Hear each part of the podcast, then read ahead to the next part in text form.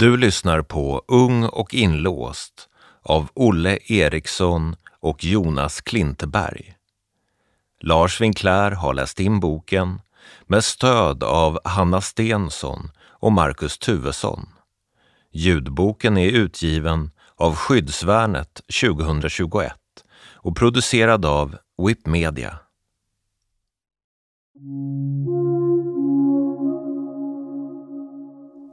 Förord Vi har träffat många ungdomar som varit på ungdomshem.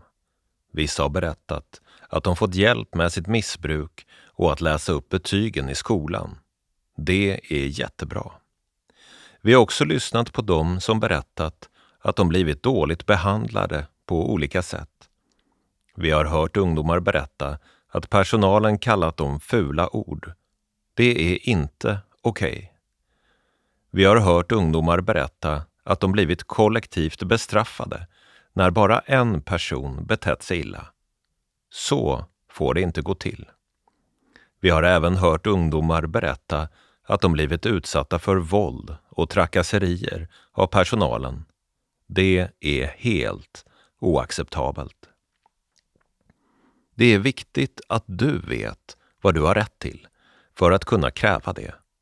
Det är även viktigt att du vet vilka möjligheter du har när det gäller behandling och skola. Du kanske har ett drogmissbruk, självskadebeteende eller så har du gjort brott. På ett ungdomshem ska du få hjälp med dina problem. Det är därför du är där. Den här boken riktar sig till dig som är placerad på ett statligt ungdomshem. Boken är skriven av Olle Eriksson som är journalist och Jonas Klinteberg som har varit placerad både på ungdomshem och i fängelse. Vi har skrivit boken tillsammans med ungdomar på ungdomshem runt om i Sverige. Närmare bestämt på Ljungbacken, Bärby och Margretelund. Ungdomarna har varit med och planerat boken och även skrivit texter i varje kapitel. Samtliga namn på ungdomarna är påhittade. Det här är en handbok.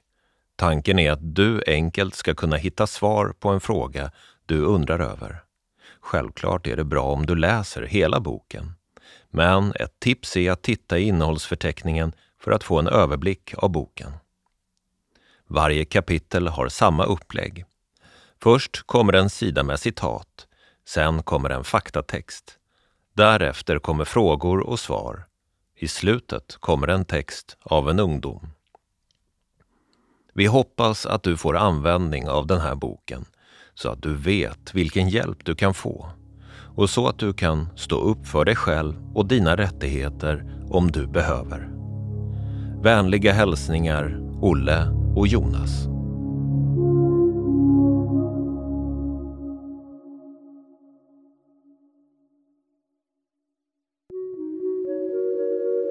Jag kommer från en mycket religiös familj med stränga regler. Nu när jag fått LVU slipper jag dem och är fri. Flicka, 16 år. Jag har LSU. Jag gjorde ett allvarligt brott och ska vara här i två år. Pojke, 18 år. Det sämsta med SIS är att de blandar ungdomar med olika problem. Vissa har tagit droger, andra har begått brott och andra mår bara väldigt dåligt. Flicka, 18 år. Första gången jag fick LVU var jag 12 år. Idag är jag 16 år och ska snart bli av med mitt LVU. Pojke, 16 år. Jag har LVU eftersom jag rymt hemifrån mycket och tagit droger. Flicka, 17 år. Kapitel 1 LVU och LSU De allra flesta unga som blir placerade på ungdomshem har LVU. Några har LSU. Här kan du läsa om vad det innebär. Detta är LVU. LVU betyder Lagen om särskilda bestämmelser för vård av unga. Det är en lag som finns för att skydda dig. Om du lever i en miljö som är skadlig för dig kan socialtjänsten bestämma att du ska bort därifrån. De kan också bestämma att du ska få tvångsvård om du har stora problem och frivillig vård inte räcker för att hjälpa dig. Vissa ungdomar som kommer till ett ungdomshem har fått ett så kallat akut LVU. Då tycker socialtjänsten att hjälpen inte kan vänta.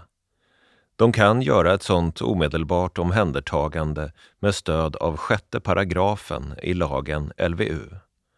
Inom cirka fyra veckor ska förvaltningsrätten bestämma om ditt akuta LVU ska ta slut eller om det ska bli ett vanligt LVU. Den vanligaste orsaken till att unga får ett LVU och placeras på ungdomshem är så kallat eget beteende, tredje paragrafen i LVU. Då handlar det om att socialtjänsten tycker att du lever ett skadligt liv till exempel missbruk eller kriminalitet. I lagboken står det att vård ska beslutas om den unge utsätter sin hälsa eller utveckling för en påtaglig risk att skadas genom missbruk av beroendeframkallande medel, brottslig verksamhet eller något annat socialt nedbrytande beteende. En annan anledning till att du som ung får ett LVU och blir placerad på ungdomshem är att socialtjänsten tycker att dina föräldrar inte kan ge det du behöver för en bra uppväxt. Andra paragrafen i LVU. I lagboken står det att vård ska beslutas om det på grund av fysisk eller psykisk misshandel, otillbörligt utnyttjande, brister i omsorgen eller något annat förhållande i hemmet finns en påtaglig risk för att den unges hälsa eller utveckling skadas. Du som har LVU och blir placerad på SIS ungdomshem ska ha en vårdplan och en behandlingsplan. Dessa tar upp vilken hjälp du behöver och hur din vistelse på SIS är tänkt att se ut. Ditt LVU upphör när du anses färdigvårdad. Läs mer om behandlingsplanen i kapitlet Behandling och om vårdplanen i kapitlet Socialtjänsten. Har du LVU med stöd av tredje paragrafen upphör ditt LVU senast när du fyller 21 år. Har du däremot LVU med stöd av andra paragrafen upphör det senast när du fyller 18 år. Detta är LSU. En person mellan 15 och 17 år som gjort ett allvarligt brott blir oftast dömd till sluten ungdomsvård istället för fängelse. LSU betyder Lagen om verkställighet av sluten ungdomsvård. LSU är ett straff på en bestämd tid, mellan 14 dagar och 4 år. Om du suttit anhållen eller häktad innan domen kom räknas den tiden in i tiden för straffet. På vissa ungdomshem bor LSU-placerade på egna avdelningar. På andra ungdomshem bor de tillsammans med LVU-placerade och går i samma typ av behandling och skola. Som LSU-dömd ska du få en verkställighetsplan. Det är SIS, du och socialtjänsten som gör den. Planen handlar både om tiden på ungdomshemmet och om utslussningen. Målet är att hjälpa dig så att du inte fortsätter göra brott. Enligt andra paragrafen i LSU ska den slutna ungdomsvården utformas så att den dömdes anpassning i samhället främjas och att de skadliga följderna av frihetsberövandet motverkas. Det betyder att du under din tid på ungdomshemmet ska få hjälp så att du klarar att leva ett bra och hederligt liv efteråt. Det betyder också att du inte ska skadas av din tid på ungdomshemmet.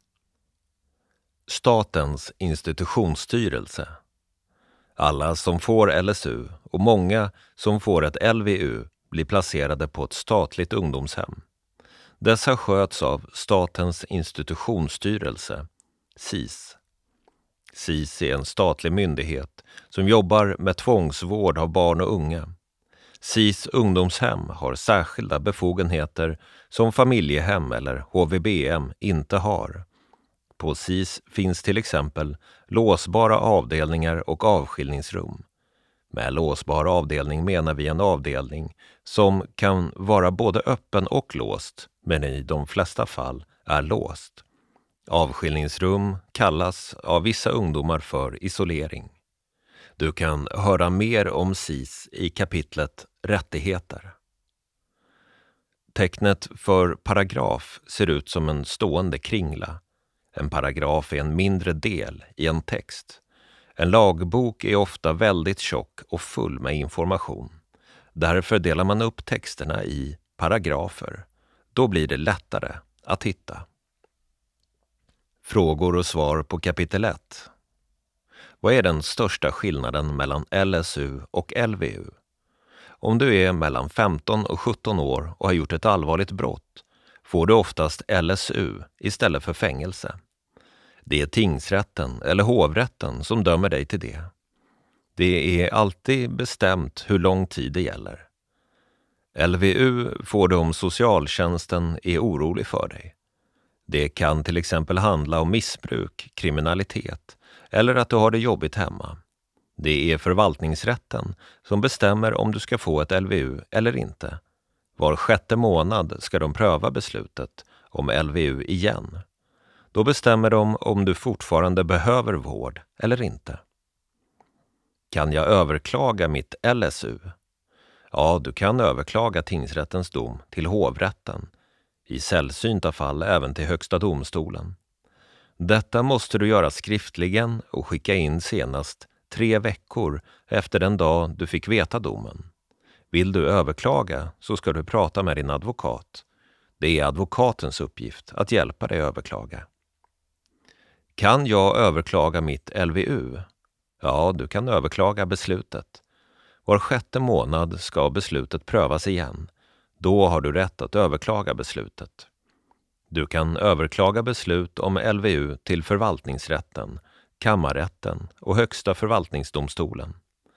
Du får hjälp av ditt juridiska ombud att göra det. Om du vet en jurist som du vill ha som ombud kan du önska henne eller honom.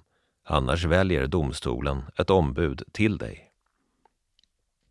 Om jag anser att jag felaktigt omhändertagits enligt sjätte paragrafen LVU, så kallat akut LVU, vem ska jag prata med då? Du ska prata med ditt ombud som kan hjälpa dig i domstolen. Du kan även prata med din socialsekreterare och berätta varför du tycker att det är fel. När slutar mitt LVU? När du nått målen i planen för vård och behandling är du färdigvårdad. Då ska LVU sluta. Om du har LVU enligt andra paragrafen ska det sluta senast när du fyller 18 år. Om du har LVU enligt tredje paragrafen ska du sluta senast när du fyller 21 år. När slutar mitt LSU? När du blev dömd bestämde tingsrätten eller hovrätten hur lång tid du ska vara inlåst. Ibland blir tiden på ungdomshem längre om LSU-domen går över i ett LVU. Hur många av alla som är på ett ungdomshem har LVU respektive LSU? Det är lite olika från år till år. Men det är ungefär tusen barn och unga som har LVU och runt 50 till 70 personer som har LSU under ett år. Berättelsen Anna Just nu lever jag på en yta som är ungefär 7 kvadratmeter inklusive säng, skrivbord, garderob, skåp och ett nattduksbord. Det är mitt rum. Och det är där jag bor, men det ser ut som en fängelsecell. En bra sak här på ungdomshemmet är att jag har möjlighet att hålla kontakten med mina vänner, adoptivfamilj och adoptivsläkt genom min privata telefon. En timme om dagen får jag ha den och kan då gå ut och ringa vänner eller surfa på nätet. Inne på behandlingsavdelningen kan jag bara ringa personer som står på min kontaktlista, till exempel socialtjänsten. En dag i veckan får jag gå ut från hemmet. Då arbetar jag som danslärare för en grupp barn i 7 till 9 års ålder. Det är någonting som jag verkligen älskar och som har hjälpt mig mycket senaste tiden. Ett år till ska jag vara här. Sen vet jag inte vad som händer. Det är socialtjänsten som har mitt liv i sina händer.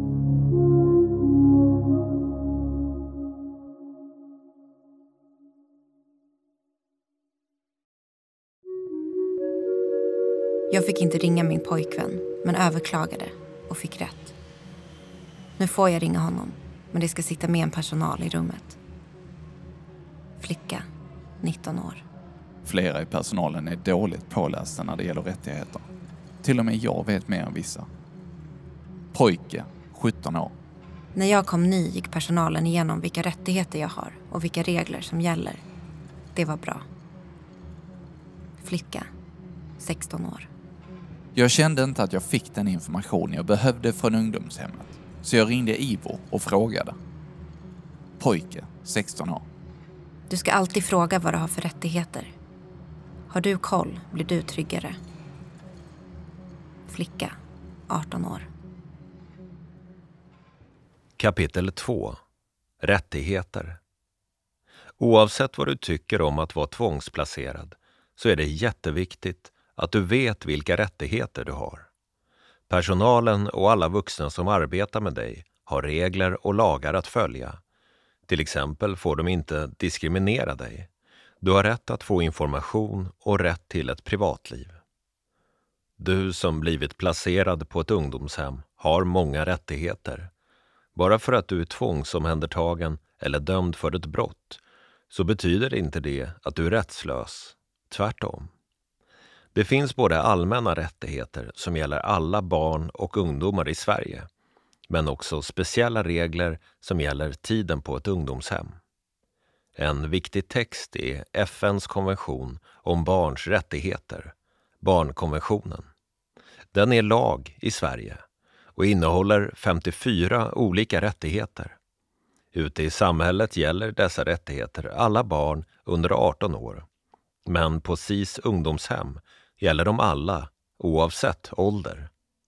Vi har valt ut några av rättigheterna i barnkonventionen som vi tror är särskilt viktiga för dig att känna till. Staten ska regelbundet se till att ett barn som är omhändertaget av myndigheterna behandlas bra. Inget barn får utsättas för tortyr, annan grym behandling eller bestraffning eller dödsstraff. Frihetsberövande av ett barn ska ske i enlighet med lag och får endast användas som en sista utväg och för kortast lämpliga tid. Ett barn som är anklagat för brott eller har blivit dömt för en straffbar handling har rätt att behandlas rättvist och bra. Alla barn är lika mycket värda och har samma rättigheter. Ingen får diskrimineras. Varje barn har rätt att uttrycka sin mening och höras i alla frågor som rör barnet. Varje barns rätt till privatliv ska respekteras. Varje barn har rätt att skyddas mot fysiskt eller psykiskt våld, övergrepp, vanvård eller utnyttjande av föräldrar eller annan som har hand om barnet. Varje barn ska skyddas mot alla former av utnyttjande. Ett barn som utsatts för övergrepp eller utnyttjande har rätt till rehabilitering och social återanpassning.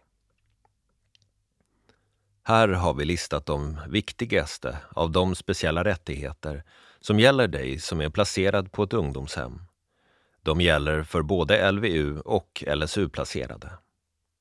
Du som är placerad på ungdomshem har rätt att veta varför du är där, vara med vid planering om saker som gäller dig, till exempel hur länge det är tänkt att du ska bo kvar och vart du ska flytta sen. Säga vad du tycker och bli lyssnad på. Du har oftast rätt att ha kontakt med föräldrar, syskon eller andra personer som du tycker är viktiga. Din socialsekreterare kan berätta mer om det här. Veta vem som är din socialsekreterare och hur du kan kontakta henne eller honom. Socialsekreteraren ansvarar för att hålla kontakt med dig, besöka dig och följa upp hur det går för dig. Att prata ensam med din socialsekreterare. Inte bli straffad. En form av straff som är förbjudet är kollektiv bestraffning. Det betyder att om en person på avdelningen beter sig illa så ska det inte gå ut över dig eller andra ungdomar. Få veta vad som skrivs om dig. Du har rätt att fråga flera gånger om det är något du inte förstår eller vill veta mer om. Få din åsikt inskriven i din journal om du tycker något är fel. Få den hälso och sjukvård samt tandvård som du behöver. Få mat som är nyttig och som passar dig om du till exempel är vegetarian eller av andra skäl inte äter viss mat. Kontakta de myndigheter som du behöver ha kontakt med, till exempel din socialsekreterare eller Inspektionen för vård och omsorg, IVO. Du kan höra mer om IVO och andra myndigheter senare i boken under rubriken Hit kan du vända dig för att få hjälp. Så snart det är möjligt få leva under öppnare former. Om du är över 15 år har du rätt att ansöka hos socialtjänsten om det du tycker att du behöver. Överklaga vissa beslut som handlar om dig. Under arbetet med boken fanns inga generella regler för hur man får använda mobiler, datorer och internet på SIS. Men under 2020 ska det finnas regler för detta. Fråga personalen på din avdelning vad som gäller. Rättigheter som kan tas bort.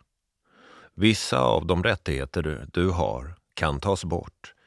Personalen på SIS får tvinga dig till vissa saker för att skydda dig. Men personalen måste alltid kunna förklara varför de gör som de gör.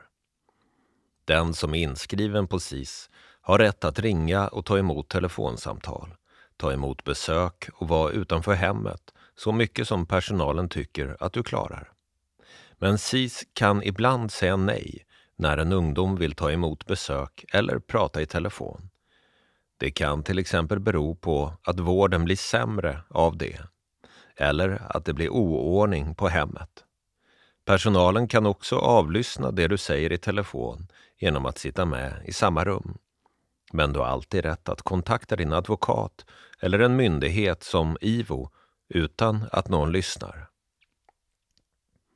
Personal får hindra dig från att lämna ungdomshemmet.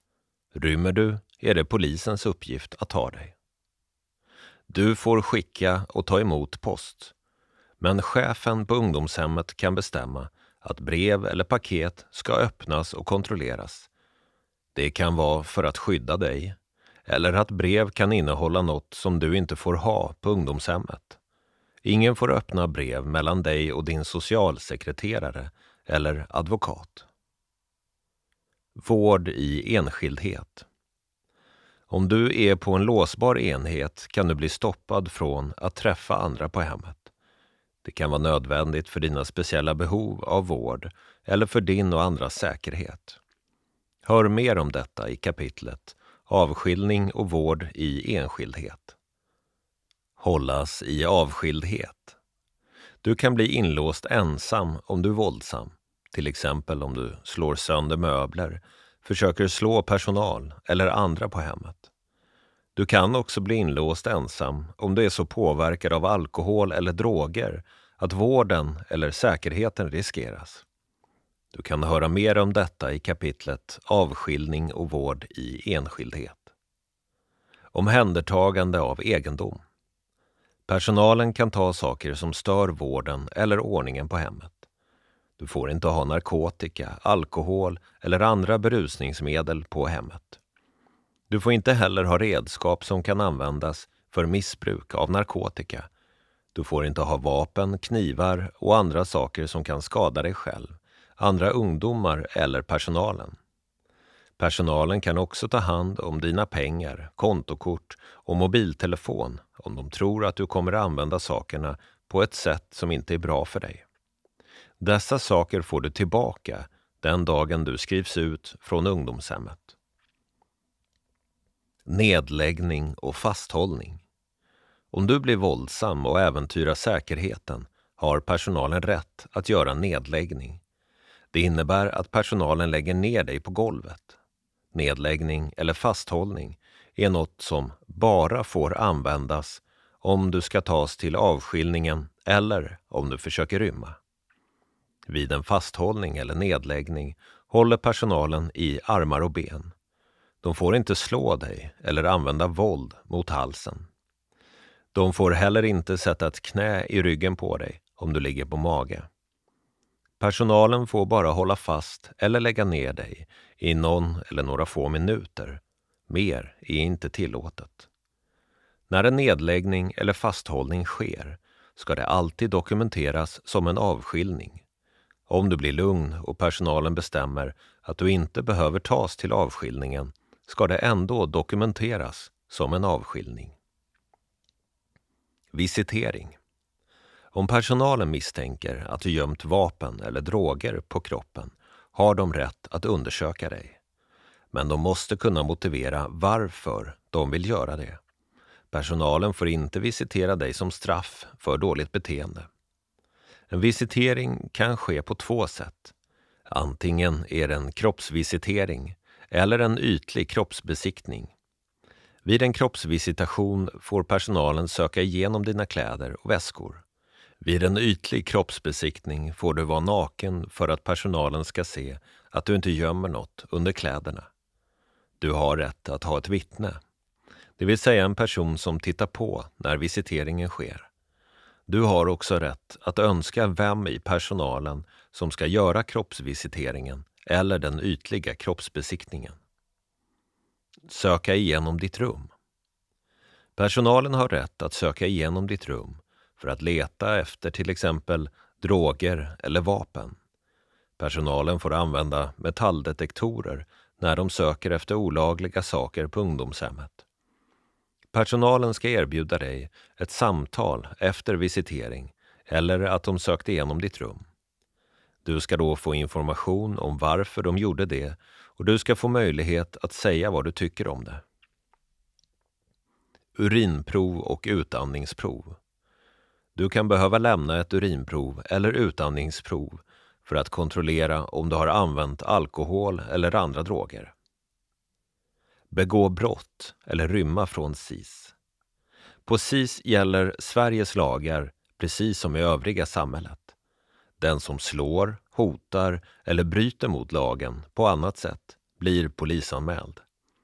Om du rymmer från ungdomshemmet eller fortsätter med droger eller kriminalitet kan din behandling ta längre tid. Om du bor på en öppen avdelning och rymmer kan du få börja om på en låsbar avdelning. Om du har LSU och gör ett brott eller använder droger kan det leda till att du måste stanna kvar på ungdomshem även efter att ditt straff är slut. Socialtjänsten bestämmer då om ett LVU. Överklaga ett beslut på SIS. Du har rätt att överklaga många av de beslut personalen tar. De här besluten kan du överklaga. Beslut om att du inte får elektroniska kommunikationstjänster. Beslut om att du inte får ta emot besök. Beslut om vård på låsbar enhet. Beslut om att vård på låsbar enhet ska fortsätta. Beslut om rumsvisitation. Beslut om kroppsvisitation eller ytlig kroppsbesiktning. Beslut om att personalen ska förstöra något som du inte får ha på ungdomshemmet, till exempel alkohol och narkotika. Beslut om att du ska lämna blod, urin, utandnings, saliv eller svettprov. Beslut om avskiljning. Beslut om vård i enskildhet. Beslut om att vård i enskildhet ska fortsätta. Beslut om övervakning av dina brev. Du ska få alla beslut som du kan överklaga på papper. Så gör du för att överklaga. Skriv ner vilket beslut du överklagar. Förklara varför du tycker att beslutet är fel. Skriv under med ditt namn. Så här kan du till exempel skriva om du inte får ringa den person som du vill. Jag överklagar beslutet år snedstreck månad snedstreck dag skriv in det datum som står i beslutet. Om att jag inte får ringa till skriv namnet på den du inte får ringa till. Jag tycker att beslutet är fel därför att skriv varför du tycker beslutet är fel. Om du tycker att det är svårt att skriva så kan du be personalen om hjälp. Pappret med överklagan lämnar du till institutionschefen på ungdomshemmet. Chefen bestämmer om beslutet ska ändras. Om institutionschefen inte ändrar beslutet ska hen skicka din överklagan till domstolen, förvaltningsrätten. Om du är under 15 år har du rätt att få ett offentligt biträde som hjälper dig att överklaga beslutet. Kränkningar och trakasserier. Här kan du höra om vad diskriminering, kränkningar och trakasserier är för något. Ifall du blir utsatt är det viktigt att du kan sätta ord på vad som hänt så att det får ett slut. Känner du att någon är taskig mot dig är det inte okej. Okay. Det spelar ingen roll om den som gör det skojar eller inte förstår att du mår dåligt. Det kan till och med vara olagligt. I första paragrafen LVU står det att insatserna ska präglas av respekt för den unges människovärde och integritet. Detta betyder att du som bor på ett ungdomshem har rätt att bli behandlad med respekt och värdighet. Det är alltså inte okej okay att du blir kränkt av någon, vare sig det är en personal eller en annan ungdom. Kränkning, vad är det? Lagen säger inte exakt vad som är en kränkning. Men det är en handling som får en person att må dåligt och känna sig mindre värd. Det kan till exempel vara elaka ord, att sprida rykten, förlöjliga, frysa ut någon, sexuella närmanden, hot eller misshandel. Inga kränkningar är okej, okay, men de kan vara olika allvarliga. Att kalla någon idiot är till exempel inte okej okay för att det är taskigt. Om någon inte får följa med på en aktivitet på grund av att den är homosexuell är det diskriminering. Det är inte lagligt. Blir någon misshandlad på grund av sin sexualitet är det ett mycket allvarligt brott och kan ge flera år i fängelse. Trakasserier och diskriminering. Om någon säger något taskigt till dig på grund av ditt kön, din sexualitet, könsöverskridande identitet eller uttryck, ålder, etnisk tillhörighet, religion eller för att du har en funktionsnedsättning kallas det trakasserier. Om du däremot hamnar i en sämre situation på grund av det som står ovan kallas det diskriminering. Exempel på det kan vara att du inte får följa med på en aktivitet eller att du inte får rätt mat för att du är muslim. Om du blir dåligt behandlad på ett sätt som har med sex eller din kropp att göra kallas det för sexuella trakasserier. Sexuella trakasserier kan till exempel vara att någon visslar när du kommer in i ett rum eller ger dig kommentarer som handlar om sex. Det kan också vara att någon tar på dig på ett sätt som du inte vill, kallar dig något som anspelar på sex eller ger dig oönskade sexuella förslag. Sexuella trakasserier kan vara ett brott. Då kallas det sexuellt ofredande. Några exempel på det är att visa sexuella bilder, komma med oönskade sexuella förslag, blotta sig eller tafsa. Du ska alltid anmäla sådana trakasserier till polisen. En annan typ av trakasserier som också är brottsliga är hets mot folkgrupp. Det är när någon hotar eller säger elaka saker om en grupp personer utifrån ras, religion eller sexualitet. Misshandel och hot är också brottsligt.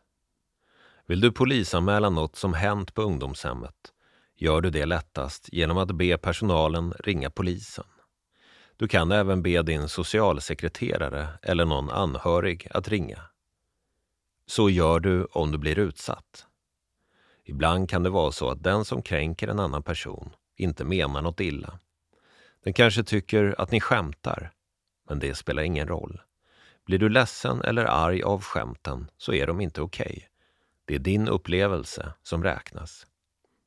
Oavsett om kränkningarna är brottsliga eller inte så ska du inte acceptera dem. Prata med din kontaktperson eller någon annan personal som du litar på. De kan hjälpa dig. Du kan också prata med institutionschefen på ungdomshemmet. Om inte det räcker finns det andra myndigheter som kan hjälpa dig. Du kan höra mer om detta längre bak i boken under rubriken Myndigheter som kan hjälpa dig. Frågor och svar på kapitel 2. Har jag alltid rätt att få besök av min familj när jag bor på ett SIS-hem? SIS tillåter för det mesta att du får besök av din familj. Om du är under 18 år så kan socialtjänsten bestämma att du inte ska ha kontakt med dina vårdnadshavare eller föräldrar. Det kan till exempel handla om att du blivit misshandlad eller utsatt för sexuella övergrepp av dem. Är du över 18 år kan SIS bestämma att du inte får ta emot besök av föräldrar och syskon om det finns en risk att något farligt eller dåligt händer. SIS kan även bestämma att personal ska vara med vid besöket. Får personalen ta urinprov eller visitera mig utan att jag är misstänkt för något? När du varit borta får personalen ta urinprov och kroppsvisitera dig utan misstanke. Men när du är på ungdomshemmet får de bara göra sånt om det finns en misstanke. Det kan till exempel vara att personalen misstänker att du tagit droger eller har något farligt på dig. Vad gör jag om personal eller en ungdom gör något fel mot mig? Det är viktigt att du inte går och håller detta inom dig. Berätta för någon så du får ett slut. Lättast är om du berättar för en personal som du litar på. Har du inte förtroende för någon personal så kan du boka ett möte med chefen och berätta.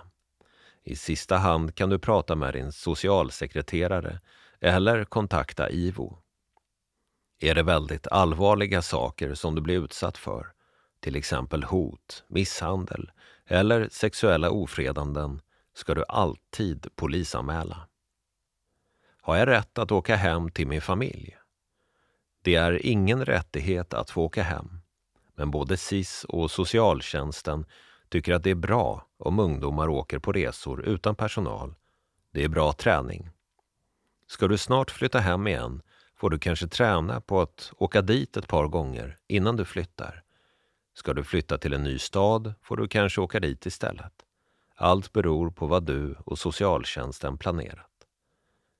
Får personalen lyssna på telefonsamtal utan att de säger till? Nej, personalen på SIS får inte avlyssna telefonsamtal. Personalen kan sitta med i rummet när du pratar om det finns en särskild anledning. Till exempel att hindra att du rymmer eller försöker få tag i droger. För att göra detta måste SIS ta ett beslut som de ska informera dig om. Du har rätt att överklaga beslutet till domstol. Både personal och ungdomar trakasserar mig för att jag är bög. Vad ska jag göra? Det är inte okej okay att någon trakasserar dig för att du är homosexuell. Du har rätt att vara den du är. Enligt lagen ska du som bor på institution bli behandlad med respekt och värdighet. Har du förtroende för någon i personalen, så börja med att prata med den. Känner du att ingen lyssnar på dig kan du alltid boka in ett möte med chefen. Du kan också kontakta din socialsekreterare eller myndigheten Diskrimineringsombudsmannen. Kontaktuppgifter hittar du längst bak i boken under rubriken Myndigheter som kan hjälpa dig. Berättelsen Martin. Det var varmt och klibbigt. Jag sträckte mig efter min vattenflaska i fönstret och tittade ut genom det repiga, bepansrade fönstret. Utanför såg jag de fem meter höga stängslen med taggtråd. Jag satte på mig mina skor för att underlätta smärtan från min skolios. Alla skor förutom tofflor är förbjudna på avdelningen. Men eftersom jag har ett läkarintyg på att skor underlättar min smärta så får jag ha skor. En ur personalen fick syn på mina skor och sa att jag skulle ta av mig dem. I samma veva kom min kontaktperson också fram. De höjde rösten mot mig och sa att jag skulle ta av mig skorna. Jag vägrade och de tryckte på larmet. Sen började de dra i mina armar.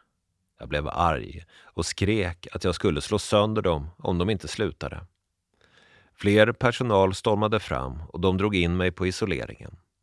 Där höll de fast mig på den gula plastmadrassen på golvet och en ur personalen vred min arm hårt åt fel håll. Det gjorde jätteont och jag skrek. Jag tror aldrig jag har skrikit så högt förut. Då släppte de min arm och gick ut. Efter fem minuter öppnades den tjocka dörren och jag blev riktigt rädd när jag såg tre andra ur personalen komma in. Snälla, gör mig inte illa mer. Jag ger mig, jag ger mig. Jag vill inte bråka, sa jag. Ingen ska göra dig illa. Varför tror du det? Jag tittade upp och en av dem i personalen som kommit in var ungdomshemmets snällaste personal. Vi kan kalla honom Anders. Jag berättade för honom att andra i personalen hade hållit fast mig och vridit min arm så hårt att jag inte kunde röra min axel. Anders ringde ambulans och hälsade sen på mig på sjukhuset. Han berättade att han var förbannad över att de andra i personalen hade tagit i så mycket att de skadat mig. Efter händelsen startades en internutredning på ungdomshemmet. Den ur personalen som hade varit mest hårdhänt och vridit min arm fick byta avdelning. Jag kände mig inte nöjd med det beslutet. De hade ju faktiskt gjort fel redan från början när de bad mig ta av mig mina skor. Jag fick ju ha skorna på mig enligt mitt läkarintyg. Jag valde därför att kontakta den lokala tidningen. Jag skrev ner och berättade vad personalen hade gjort och skickade in det till en journalist tillsammans med intyget från sjukhuset. Månaden som följde blev det flera tidningsartiklar och det slutade med att IVO granskade hemmet och gav dem kritik.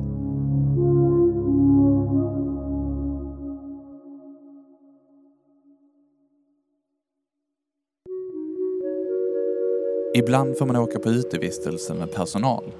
Det bästa med det är att man får åka bil och lyssna på musik. Pojke, 16 år. När jag var ny på avdelningen kände jag mig stressad och orolig. Men efter ett tag gick det över. Nu har jag vänner här. Flicka, 18 år. Vi försöker att hålla ihop på avdelningen. Om någon mobbar eller är taskig så säger vi andra åt den att sluta. Pojke, 19 år. På en avdelning jag bodde på fanns det två tjejer som var bråkiga och störiga. Det var jobbigt, men det blev bättre när den ena flyttade. Flicka, 16 år. Reglerna på två behandlingsavdelningar kan se olika ut. Det gör att jag känner mig frustrerad. Pojke, 16 år.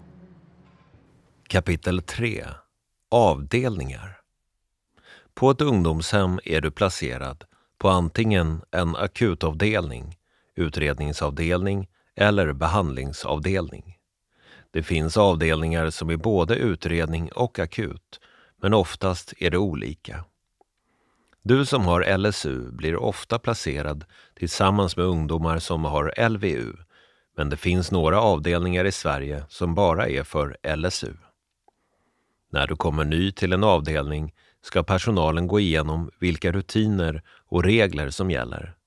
De flesta rutinerna handlar om tider. När du ska gå och lägga dig eller gå upp.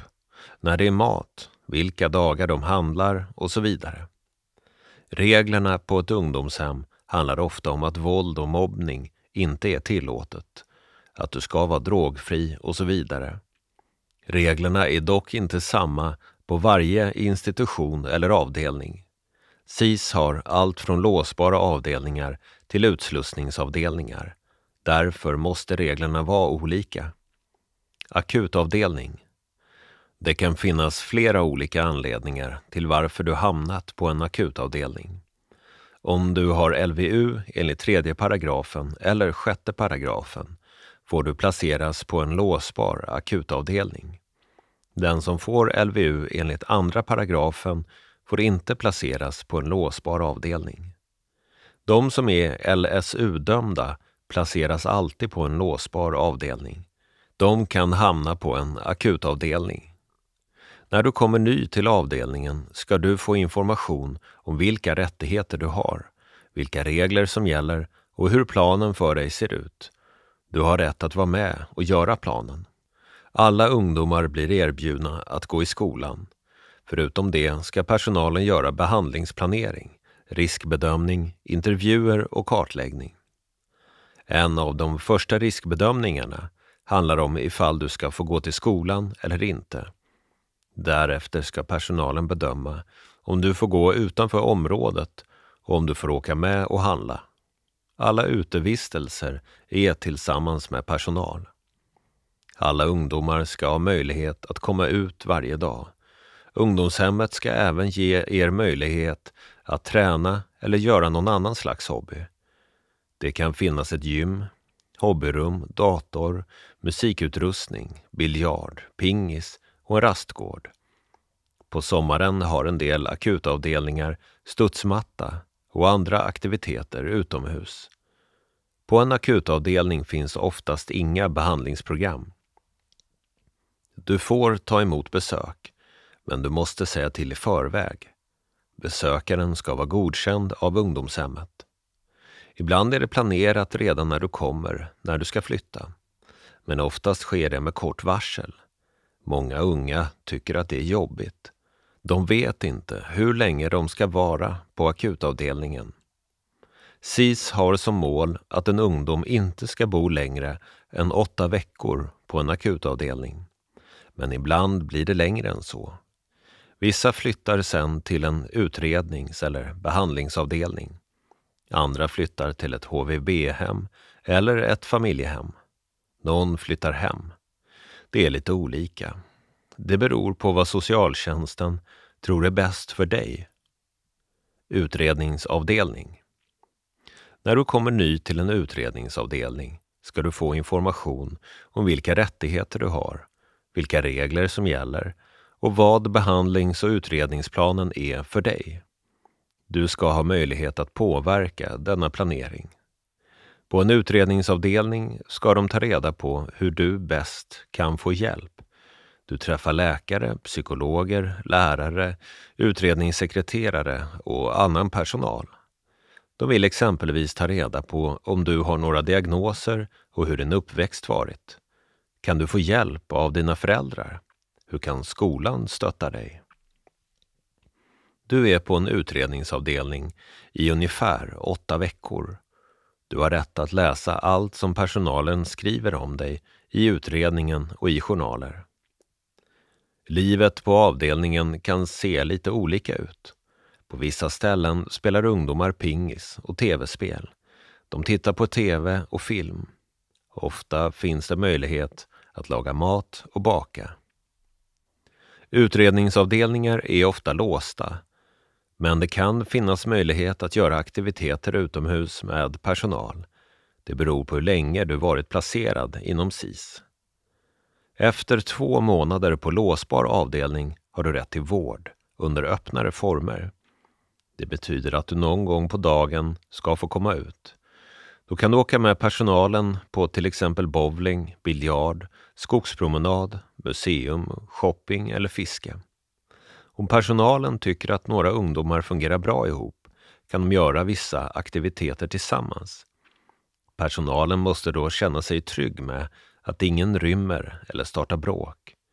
Ibland kan det vara så att du är på avdelningen större delen av utredningstiden. Hör mer om vad som gäller för inlåsning i Fråga svar. Du får ta emot besök både på vardagar och helger. Du måste boka besöken i förväg. Besökaren ska vara godkänd av ungdomshemmet. Utredningen tar ungefär åtta veckor, men många stannar längre än så på avdelningen. Utredningen kan komma fram till flera olika saker. Kanske säger utredningen att du ska flytta till en behandlingsavdelning på ungdomshemmet. Den kan ha kommit fram till att du ska få flytta från SIS till ett HVB-hem eller ett familjehem. Det kan också handla om att du ska få flytta hem igen med stöd från socialtjänsten eller att du ska få en egen lägenhet med stöd. Allt beror på vad socialtjänsten och personalen tror att du mår bäst av. Behandlingsavdelning. På en behandlingsavdelning stannar du längre. För vissa handlar det om några månader, för andra längre än så. Här ligger fokus på att stärka och stötta dig för att klara ett liv utanför ungdomshemmet. När du kommer ny till behandlingsavdelningen ska du få information om vilka rättigheter du har, vilka regler som gäller, vilken behandling du ska få och hur planen för dig ser ut. Du har rätt att påverka denna planering. De flesta behandlingsavdelningar är låsta, men det finns behandlingsavdelningar som är öppna. Där får du röra dig mer fritt. Vilka behandlingsprogram du kan få beror på vilket ungdomshem du är på och vad du behöver. Du kommer att ha behandlande samtal, möten, gruppsamtal med mera. Du och din kontaktperson kommer även att ha samtal om hur det går för dig. Varje dag ska du också göra sånt som att tvätta, hålla ordning på ditt rum och andra vardagliga saker. Det är en del av behandlingen. På behandlingsavdelningen ska det finnas en fast struktur. Det ska finnas bestämda tider för väckning, mat och läggdags. På dagarna har du ett skolschema att följa. Du och din mentor lägger tillsammans upp ett schema med olika lektioner. Ett par dagar i veckan kan du göra en aktivitet med personal. En eller två ungdomar kan åka ut tillsammans. Ni kan till exempel spela bowling, biljard, shuffleboard, gå på badhus, museum, promenader eller andra utflykter. Vissa ungdomar som kommit långt i sin behandling får gå ut själva för att träna eller fika till exempel. På många behandlingsavdelningar har alla ungdomar tv-spel på sina rum. Det finns ofta pingisbord, gym, gymnastiksal och någonstans att promenera. Du får ta emot besök både på vardagar och helger. Du ska boka besöken i förväg. Besökaren ska vara godkänd av ungdomshemmet. En del ungdomar avslutar sin tid på SIS på en utslussningsavdelning. Det kan du höra om i kapitlet Sista tiden på SIS. Hör mer om behandlingen i kapitlet Behandling. Du kan påverka livet på avdelningen. Du har säkert tankar om saker som kan göras bättre på din avdelning. Hur en bra personal ska vara eller hur miljön kan bli trevligare. Om ni är flera som kräver samma sak är chanserna större att ni blir lyssnade på. På ett ungdomshem vi arbetat på var det en hel avdelning där ungdomarna gick samman. De skrev texter om saker de tyckte var dåliga på ungdomshemmet. En av de sakerna var att sängkläderna var obekväma. Ungdomarna skickade texterna till en tidning. Tidningen publicerade flera texter och skrev om problemen. Då bestämde institutionschefen att de skulle lyssna på ungdomarnas kritik. Bland annat bytte de ut sängkläderna. Ungdomsrådet. Ett annat sätt att påverka situationen på SIS är att delta i ungdomsrådet. På varje avdelning ska ungdomarna erbjudas att vara med i ett ungdomsråd. Syftet med det är att du ska ha inflytande i frågor som rör livet på SIS. Rådet ska ledas av institutionschefen, biträdande institutionschefen eller rektorn. Avdelningsföreståndaren kan också leda ungdomsrådet, men inte på den egna avdelningen. Detta för att du ska känna att du kan prata fritt om livet på avdelningen. Ett ungdomsråd ska vara minst var sjätte vecka om du har ställt frågor eller krävt någonting ska du få svar på detta inom två veckor. Det är institutionschefen som beslutar om eventuella förändringar. Om du tycker att det är svårt att ta upp saker i grupp eller inte vill delta i ungdomsrådet finns andra sätt. Du ska kunna lägga en lapp där du skrivit vad du tycker i en låda som ska finnas på avdelningen. Eller så ska du kunna mejla en person som är ansvarig för ungdomsrådet. Frågor och svar på kapitel 3. Vad betyder det att en avdelning är låsbar? Det betyder att den i princip alltid är låst. Men den skulle kunna vara öppen om det skulle passa alla ungdomar som bor där samtidigt. Hur länge i sträck får en ungdom vara helt inlåst utan att få komma ut? Enligt lagen ska en ungdom vara på låsbar avdelning i högst två månader. Men om SIS tycker att det finns särskilda skäl kan du bli kvar längre än så. Då måste formerna vara öppnare. Du måste få möjlighet att vara utanför den låsta avdelningen en stund varje dag. Om personalen tror att det är stor risk att du rymmer kan de säga nej till att ta ut dig. De gör en sån riskbedömning varje dag. När jag satt häktad fick jag gå ut en timme per dag. Här på SIS säger personalen att det inte gäller.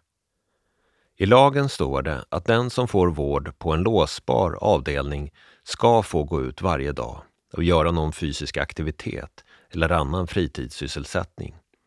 Lagen säger dock inget om när eller hur länge du ska få vara ute. Om SIS tror att du kommer att rymma kan de bestämma att du inte får gå ut. Kan jag överklaga att jag blivit placerad på en låsbar avdelning? Ja. Du kan överklaga vård på låsbar enhet till Förvaltningsrätten. Hör mer om hur du överklagar i kapitlet Rättigheter. Om man kommer första dagen till SIS-hemmet och är väldigt ledsen, arg eller kanske påverkad av alkohol eller droger, vad händer då? Är du ledsen och arg kan du få sitta ensam med personal en stund. Kanske mår du bättre när du fått prata och gråta ut. Blir du våldsam eller hotfull kan personalen placera dig antingen i avskiljning eller vård i enskildhet. Där får du stanna tills personalen tycker att du kan bo med de andra ungdomarna på avdelningen. Om du är påverkad av droger kan du också bli placerad i avskiljning eller vård i enskildhet. Hör mer om detta i kapitlet Avskiljning och vård i enskildhet. Vad gör jag om jag är missnöjd med något på avdelningen? Till exempel att det är för kallt på mitt rum eller att ventilationen i gymmet är dålig. Det första du ska göra är att ta upp problemet med personalen eller chefen på ungdomshemmet. Om du känner att de inte lyssnar på dig eller kan lösa problemet kan du alltid höra av dig till IVO. Berättelsen Amin Jag satt i kriminalvårdsbussen och var ganska fundersam på vart jag skulle åka. Jag fick reda på att jag skulle till ett behandlingshem. Det lät chill så jag frågade ganska mycket om vad, vart och hur det är. De försökte förklara så gott de kunde, men visste inte särskilt mycket. Jag funderade kring ungdomarna som jag skulle träffa. Personalen som körde bussen förklarade att det finns både de bra och dåliga. Man avgör själv vilken man vill bli. När vi närmade oss ungdomshemmet så såg det ganska fint ut. Som några fina villor utanför stan. Så kom jag fram till akutavdelningen. Det första jag såg var en massa galler och ett intag som såg ut som en bur. Mina fördomar sa att detta är inget vanligt ungdomshem. Jag kände många olika känslor. Stressen ökade och jag kände en stigande oro över hur det skulle gå. Jag fick komma in på vård i enskildhet. Jag gjorde pissprov och blev visiterad. Jag fick duscha och lämna in mina kläder för tvätt. När de berättade att det var av säkerhetsskäl för att se om jag hade droger på mig väckte det en lugnande känsla. Jag tänkte att detta är bra. Det kändes som ett vanligt hem faktiskt.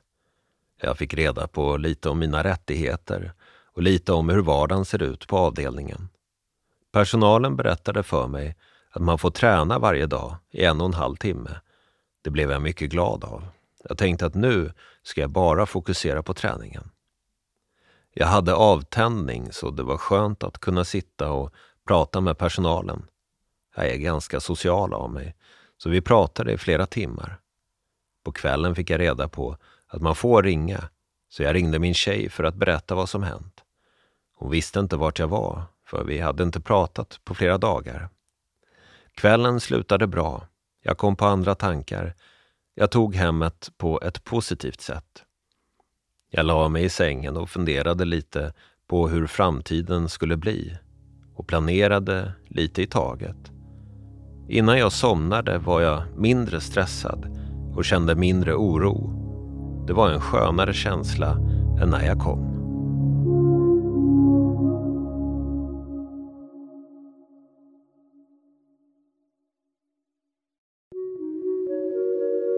Innan bodde jag på HVB-hem, men där var det ingen ordning utan man kunde knarka hur mycket man ville. På SIS är det bättre. Här får jag hjälp med mitt missbruk. Pojke, 16 år. Det känns mer som förvaring än behandling att vara på SIS. Flicka, 19 år. Var ärlig i din behandling. Var arg och var ledsen. Pojke, 19 år. Kräv rätt behandling. Flicka, 17 år. Stötta varandra i behandlingen. Lyft varandras positiva utveckling. Pojke, 18 år. Kapitel 4 Behandling Alla som bor på ett ungdomshem ska få behandling och hjälp. Det är en rättighet. Personalen på ungdomshemmet ska se till att du får den behandling och vård du behöver.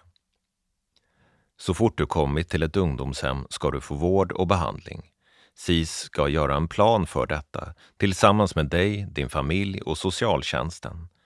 I behandlingsplanen ska det stå varför du är där och hur tiden på hemmet ska vara. I planen kan det till exempel stå vilken behandling och utbildning du ska få, hur kontakten med din familj ska vara, vad du ska göra på fritiden, vilken tandvård och sjukvård du behöver. Det ska också finnas en plan för hur din utsluss ska gå till när det är dags att lämna hemmet. Om du är dömd till sluten ungdomsvård ska du få en verkställighetsplan. SIS gör planen tillsammans med dig och socialtjänsten. Planen handlar både om tiden på ungdomshemmet och utslussningen. Målet är att du ska sluta göra brott. Olika typer av behandling. Behandlingsmetoderna är olika på olika ungdomshem och avdelningar. Det beror på att olika metoder passar för olika personer. Ibland är behandlingen i grupp. Ibland har du samtal själv med din kontaktperson, en terapeut, psykiater eller någon annan. En del ungdomar tänker att behandlingen bara är de planerade möten du har ett par gånger i veckan. Enligt SIS är relationen mellan dig och personalen också en form av behandling. Att åka till ett badhus kan vara en del av behandlingen. Det kanske är en stor utmaning för dig att byta om med andra i ett omklädningsrum. Det där är olika. Grundtanken är att behandlingen ska formas efter vad du behöver. De vanligaste behandlingsformerna på SIS ungdomshem är motiverande samtal, MI, Aggression Replacement Training, ART, Kognitiv beteendeterapi, KBT, Acceptance Commitment Training, ACT och återfallsprevention, OP. MI Motiverande samtal är en metod som går ut på att lyssna och återkoppla vad en person säger och genom det stärka personens egen vilja att förändra sin situation. Metoden bygger på respekt för människors rätt att själva bestämma över sina liv. Art Aggression Replacement Training består av tre delar. Social färdighetsträning, ilskekontroll och moralutveckling. Ni har artträffar i grupp, spelar rollspel och övar mycket. Ni får också läxor så att ni tränar på olika färdigheter mellan träffarna. KBT KBT eller kognitiv beteendeterapi fokuserar främst på nuet och framtiden. I samtalen lär du dig om dina känslor, tankar och beteenden och hur de hänger ihop. Ni tränar på bra beteenden som att behärska sig, visa hänsyn, vänta på sin tur och så vidare. Idén är att om du kan förändra hur du beter dig och hur du tänker så kan du också må bättre. Det är vanligt att du får olika uppgifter som du ska arbeta med i din vardag. ACT Acceptance Commitment Training är en terapiform som bygger på KBT. Det handlar om att hitta vad du tycker är viktigt i livet och ta steg i den riktningen. ÅP Återfallsprevention används framför allt för att behandla missbruk och handlar om att minska risken för återfall. Du lär dig om sånt som ökar återfall, om sug och triggers samt olika strategier för att klara dig undan återfall. Komet På några ungdomshem kan föräldrar vara med i programmet Komet. Där lär sig föräldrar om kommunikation, samvaro, problemlösning, överenskommelser och så vidare. Målet är att minska konflikter och öka de bra stunderna tillsammans. Kräv rätt behandling. Vissa ungdomar känner att de inte får någon behandling på ungdomshemmet. Om du tycker att du inte får rätt behandling ska du säga till. Det är viktigt. I första hand ska du prata med personalen på ungdomshemmet. Berätta vad du känner och vilken behandling du tror skulle hjälpa dig. Om det inte räcker ska du kontakta din socialsekreterare och kräva rätt hjälp. Om inte det fungerar kan du prata med socialsekreterarens chef. Du kan även kontakta IVO, justitieombudsmannen eller ditt juridiska ombud som du hade vid LVU-förhandlingen eller tingsrättsförhandlingen. Det är inte vanligt att ungdomar som vill byta ungdomshem får det. Men det har hänt att ungdomar blivit lyssnade på och fått byta till ett ställe som passar dem bättre. Frågor och svar på kapitel 4. Hur tar jag reda på vilken behandling som finns på mitt ungdomshem? Du kan be personalen eller din socialsekreterare ta fram information om behandlingen där du bor. Kan jag påverka vilken behandling jag får? Ja. Du kan alltid prata med din kontaktperson och berätta vilken typ av behandling du vill ha. Alla som är inskrivna på SIS ska ha en behandlingsplan. Vad som står i planen är olika. Det beror på vad just du behöver. Prata med personalen om du vill ändra något. Ju mer delaktig du är i din behandling, desto mer kan du påverka.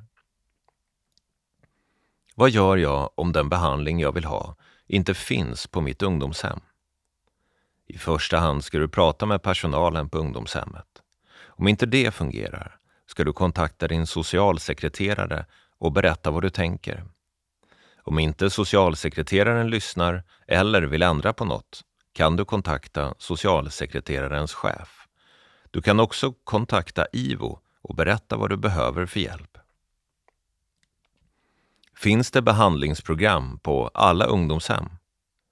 Alla ungdomshem har någon form av behandling, men det kan finnas vissa avdelningar som inte har det. Det kan till exempel vara akut och utredningsavdelningar. Även om det inte finns behandlingsprogram så finns det personal som ska hjälpa dig. Det ska också alltid finnas möjlighet att träffa psykolog. Ingår det i behandlingen att personalen ska provocera ungdomarna för att se hur de reagerar? Nej. SIS har inget behandlingsprogram eller strategi som går ut på att provocera barn och unga. SIS utbildar sin personal i att inte provocera ungdomarna. Känner du att personalen provocerar dig? Det är inte okej. Okay. Det är viktigt att du berättar det för att få stopp på det. Lättast är att du berättar för en personal som du litar på eller för chefen på ungdomshemmet. Du kan även prata med din socialsekreterare eller kontakta IVO. Berättelsen Natasha Arg. Såklart är jag arg. Ingen vill bli tvångsomhändertagen, inlåst och ensam. Ledsen är väl vem som helst som är medveten om att man ska spendera en ganska lång och meningslös tid utan så kallade vänner, familj och alla de närmaste. Förbannad har jag blivit flera gånger när jag lärde känna folk runt omkring mig som försökte få mig att inse att jag inte kommer ut härifrån förrän jag självmant kommer till en insikt. Besviken är man efter ett tag, men inte på föräldrar, socialtjänsten eller andra myndigheter som jag förut trodde bara försökte bryta ner mig. Den man är mest besviken på är sig själv. Ångest, det kommer på väg mot tillfrisknande. Det gör det alltid. Sen är det upp till var och en på vilket sätt man hanterar det. Tro mig, att skära sig eller sluta äta är inte ett bra sätt kan jag säga. Det förlänger bara din tid och du slösar massor med energi. Ett tips. Skriv istället, för det kommer att få dig att må mycket bättre. Ja, och tillbaka till mina känslor då. De varierar väldigt mycket. Men sista tiden här på ungdomshemmet har jag lärt mig att inse en sak. Att vara glad är en viktig känsla att känna, för uppskattar man inte de små glada stunderna så är det klart att man känner att ens liv är värdelöst och söker sig till dåliga saker. Jag kan känna en oerhörd tacksamhet och glädje att jag faktiskt blev omhändertagen och inlåst. Att det finns människor som bryr sig och som gör allt för att hjälpa mig på vägen till ett bra liv. Känslor är viktiga och underbara.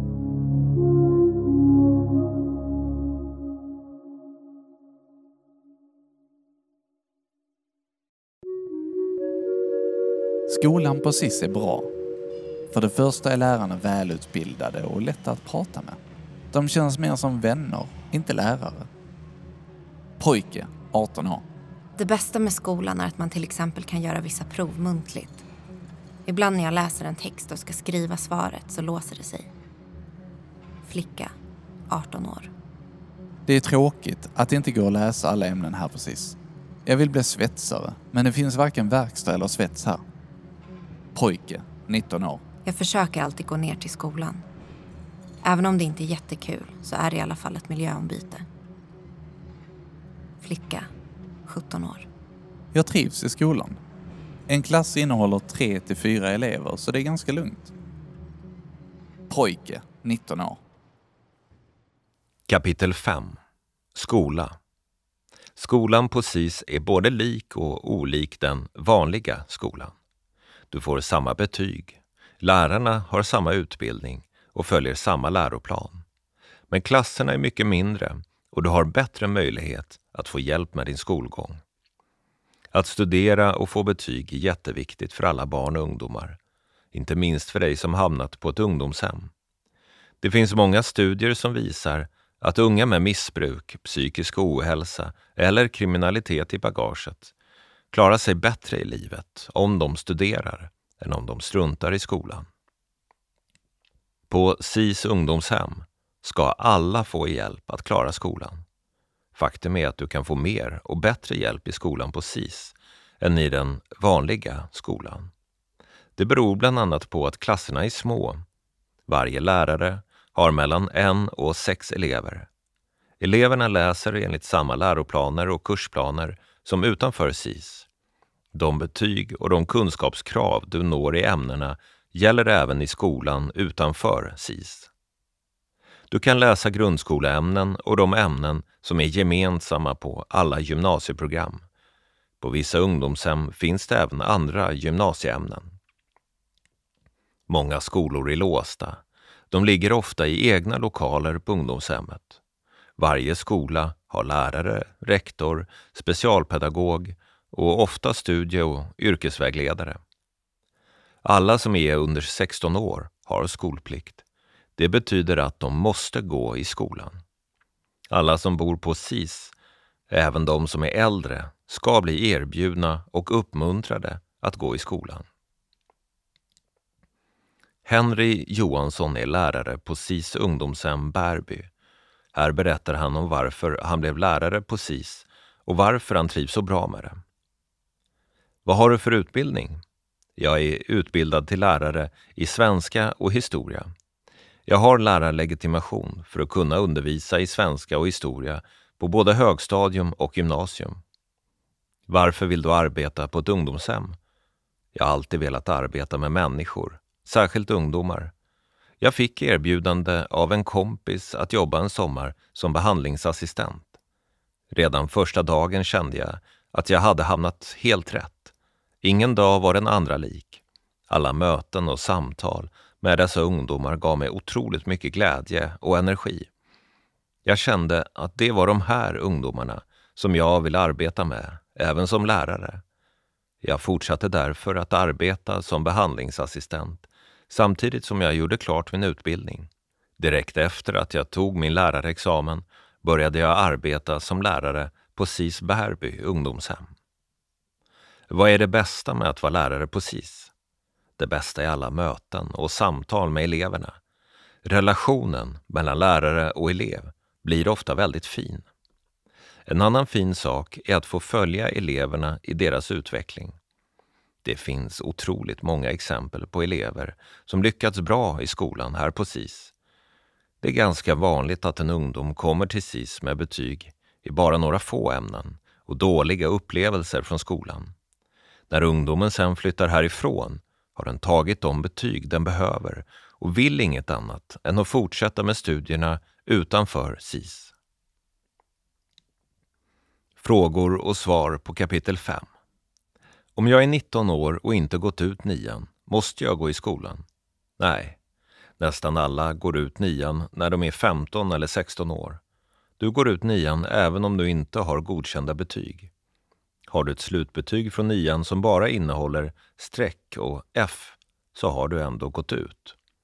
En 19-åring har inte skolplikt. Du måste inte gå i skolan. Men om du vill studera kan du behöva läsa grundskoleämnen för att du inte fått godkända betyg, E eller högre. Du får då gå på introduktionsprogrammen Individuellt alternativ, IM-IND, eller språkintroduktion, IM-SPR. Kan jag läsa alla ämnen och gå alla utbildningar? Nej. På ungdomshemmens skolor är målet att du ska kunna läsa alla grundskoleämnen, klass 1-9. Du ska även kunna läsa de ämnen som finns på gymnasiets alla nationella program. Det är svenska, matematik, engelska, naturkunskap, samhällskunskap, religion, historia och idrott och hälsa. På vissa SIS-skolor kan du även läsa andra gymnasieämnen. Det är olika på olika ungdomshem. Din skolmentor kan berätta mer. Jag är över 16 år men har inte godkänt till alla betyg i grundskolan. Vad gäller för mig? Många elever har gått ut grundskolan utan att ha godkända betyg. Då läser du grundskoleämnen men är inskriven på gymnasiets IM-IND eller IM-SPR. För att kunna gå ett vanligt program på gymnasiet behöver du åtta godkända grundskolebetyg för ett yrkesprogram och 12 godkända grundskolebetyg för ett studieförberedande program. Engelska, matematik och svenska eller svenska som andraspråk måste alltid vara godkända. Vilka andra ämnen du behöver beror på vilket program du vill gå. Elever som redan går på gymnasiet kan fortsätta läsa många ämnen på SIS, men det finns inga andra gymnasieprogram än IM. Vad gäller för mig som går i särskolan? Du fortsätter i grundsärskolan eller gymnasiesärskolan, också på ungdomshemmet. Du kan också läsa andra ämnen om du och läraren tror att du klarar det. Vad gör jag om den gymnasieutbildning jag vill gå inte finns på SIS? Du kan börja med de teoretiska ämnen som finns i alla gymnasieprogram. Om du läser de ämnena på SIS har du redan kommit en bra bit när du ska gå ett vanligt gymnasium. Om jag har gått ut gymnasiet, kan jag läsa på högskolenivå då? Nej. Elever på SIS kan inte läsa vuxenutbildning eller på högskolenivå. Flera skolor inom SIS har en studie och yrkesvägledare. Du kan fråga dem om allt som rör din utbildning. Du kan också prata med rektorn på din SIS-skola för att försöka hitta en lösning.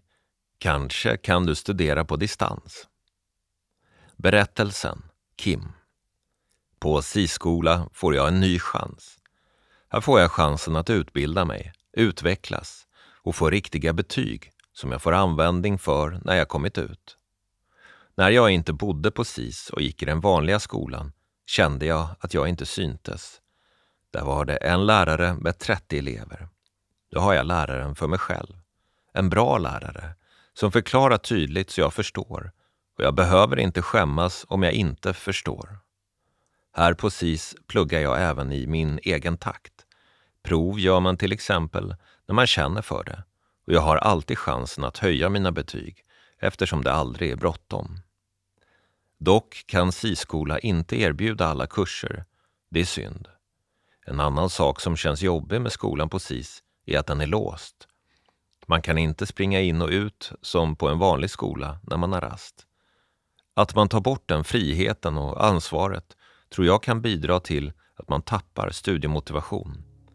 Därför är det viktigt att man försöker behålla motivationen. För har man motivation och stöd från andra kan man komma långt med skolan på SIS.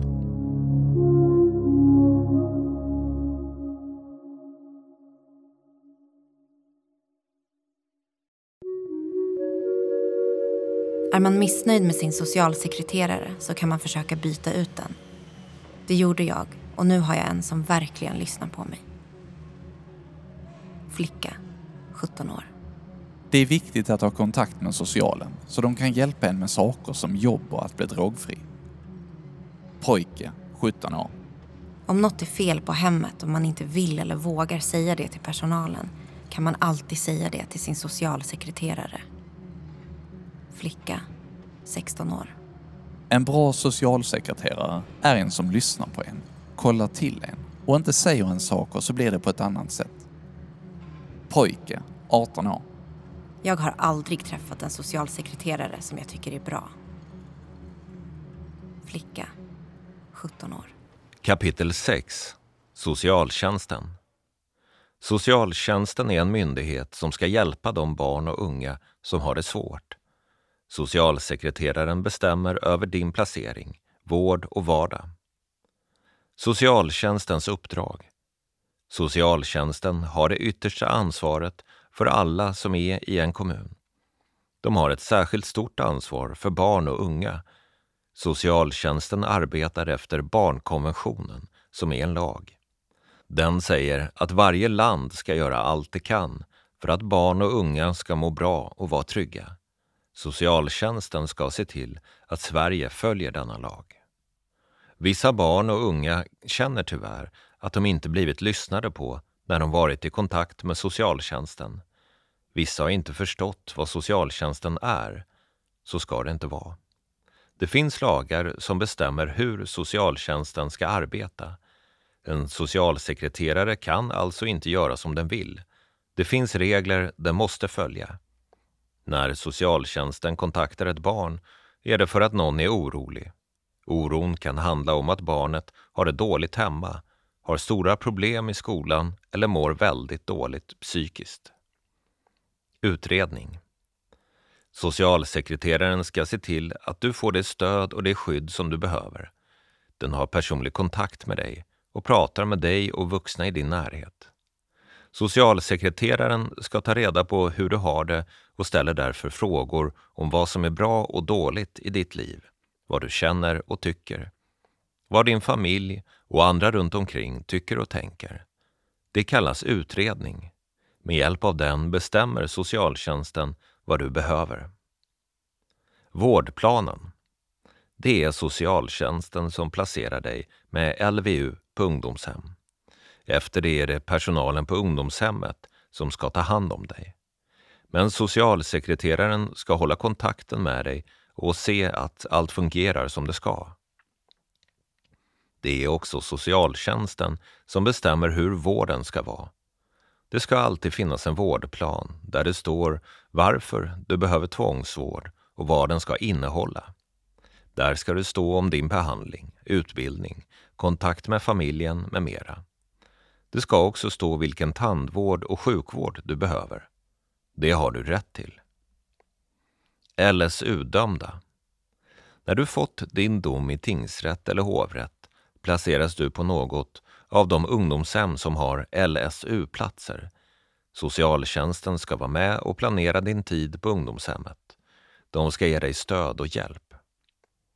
Socialtjänsten har skyldigheter. Du ska vara med och planera din vård. Socialtjänsten måste låta dig vara det. Det står i lagen. Du ska också få information om allt som rör din vård. Socialtjänsten måste lyssna på vad du säger. De ska noggrant följa hur du har det på ungdomshemmet. De ska besöka dig, prata med dig ensam, ha kontakt med ungdomshemmet och med dina vårdnadshavare. Ansök om ekonomisk hjälp. Till socialtjänsten kan du ansöka om vad som helst, bara du verkligen behöver det. Målet är att du ska ha ett bra liv. Du kanske behöver en vinterjacka eller träningskläder. Socialtjänsten kan hjälpa dig. Om de säger nej kan du överklaga beslutet till förvaltningsrätten. För att överklaga räcker det att du skriver ett brev och skickar det till socialtjänsten. De måste lämna det till förvaltningsrätten. Skriv vad du är missnöjd med. Förklara tydligt varför du behöver dessa saker. Det kan vara bra att be en vuxen om hjälp med detta fortsatt stöd från socialtjänsten vid utsluss. Socialtjänsten har skyldighet att hjälpa dig med ditt liv efter ungdomshemmet. Det ska finnas en plan för din ekonomi, skolgång och så vidare. Målet är att ditt liv ska fungera så bra att du inte behöver bli placerad igen. Socialtjänsten ska även hjälpa dig som haft LSU. De ska hjälpa dig att planera din ekonomi, skolgång och boende. Målet är att du ska kunna leva ett självständigt och tryggt liv. Frågor och svar på kapitel 6. Har jag rätt att byta socialsekreterare om jag inte är nöjd? Nej, du har inte rätt till det, men det är möjligt att få till en förändring.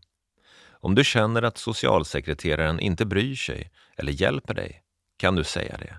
Kanske lyssnar socialsekreteraren och förstår.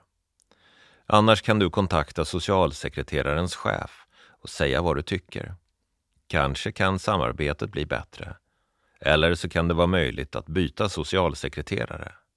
Om du upplever att ingen inom socialtjänsten lyssnar på dig kan du vända dig till IVO för hjälp. Om du har svårt att formulera dig i kontakt med socialtjänsten eller IVO kan du ta hjälp av en vuxen som du litar på. Kan jag byta ungdomshem om jag är missnöjd? Oftast är det svårt.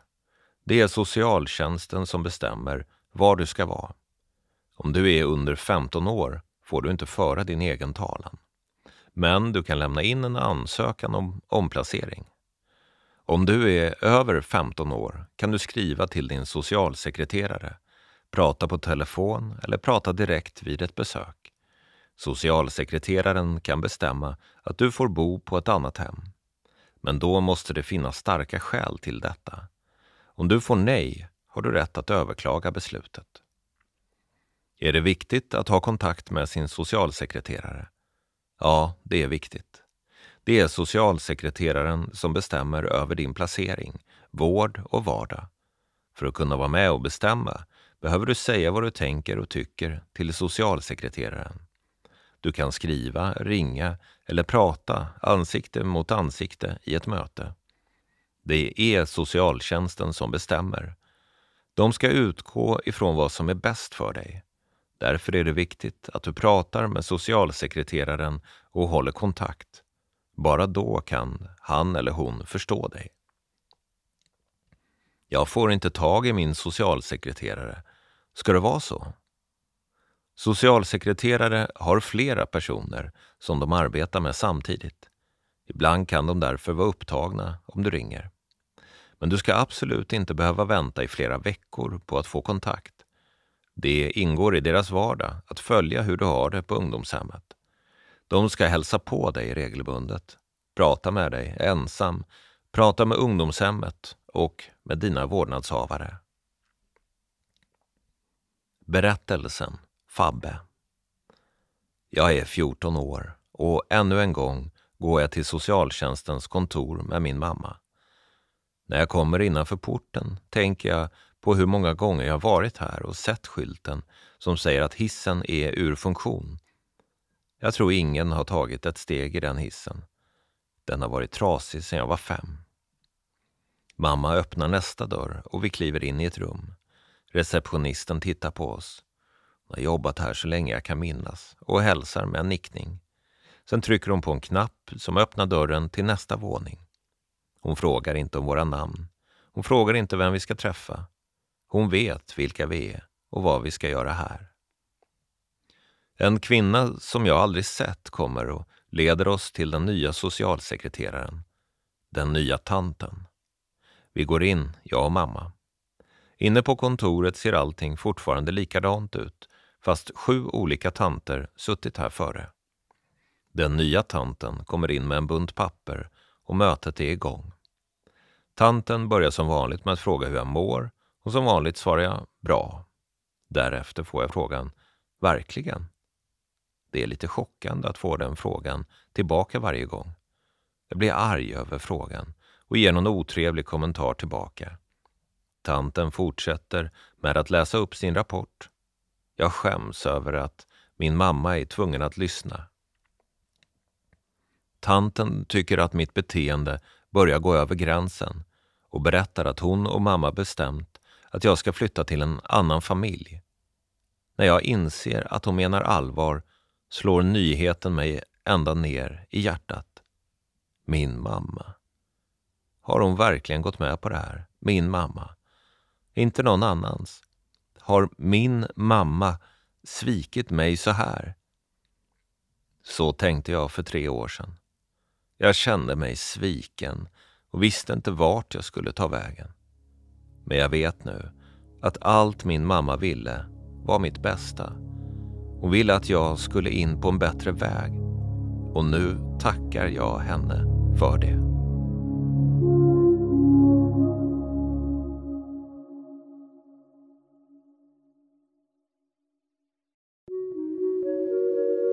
En gång blev jag jättearg och hamnade i avskiljningen.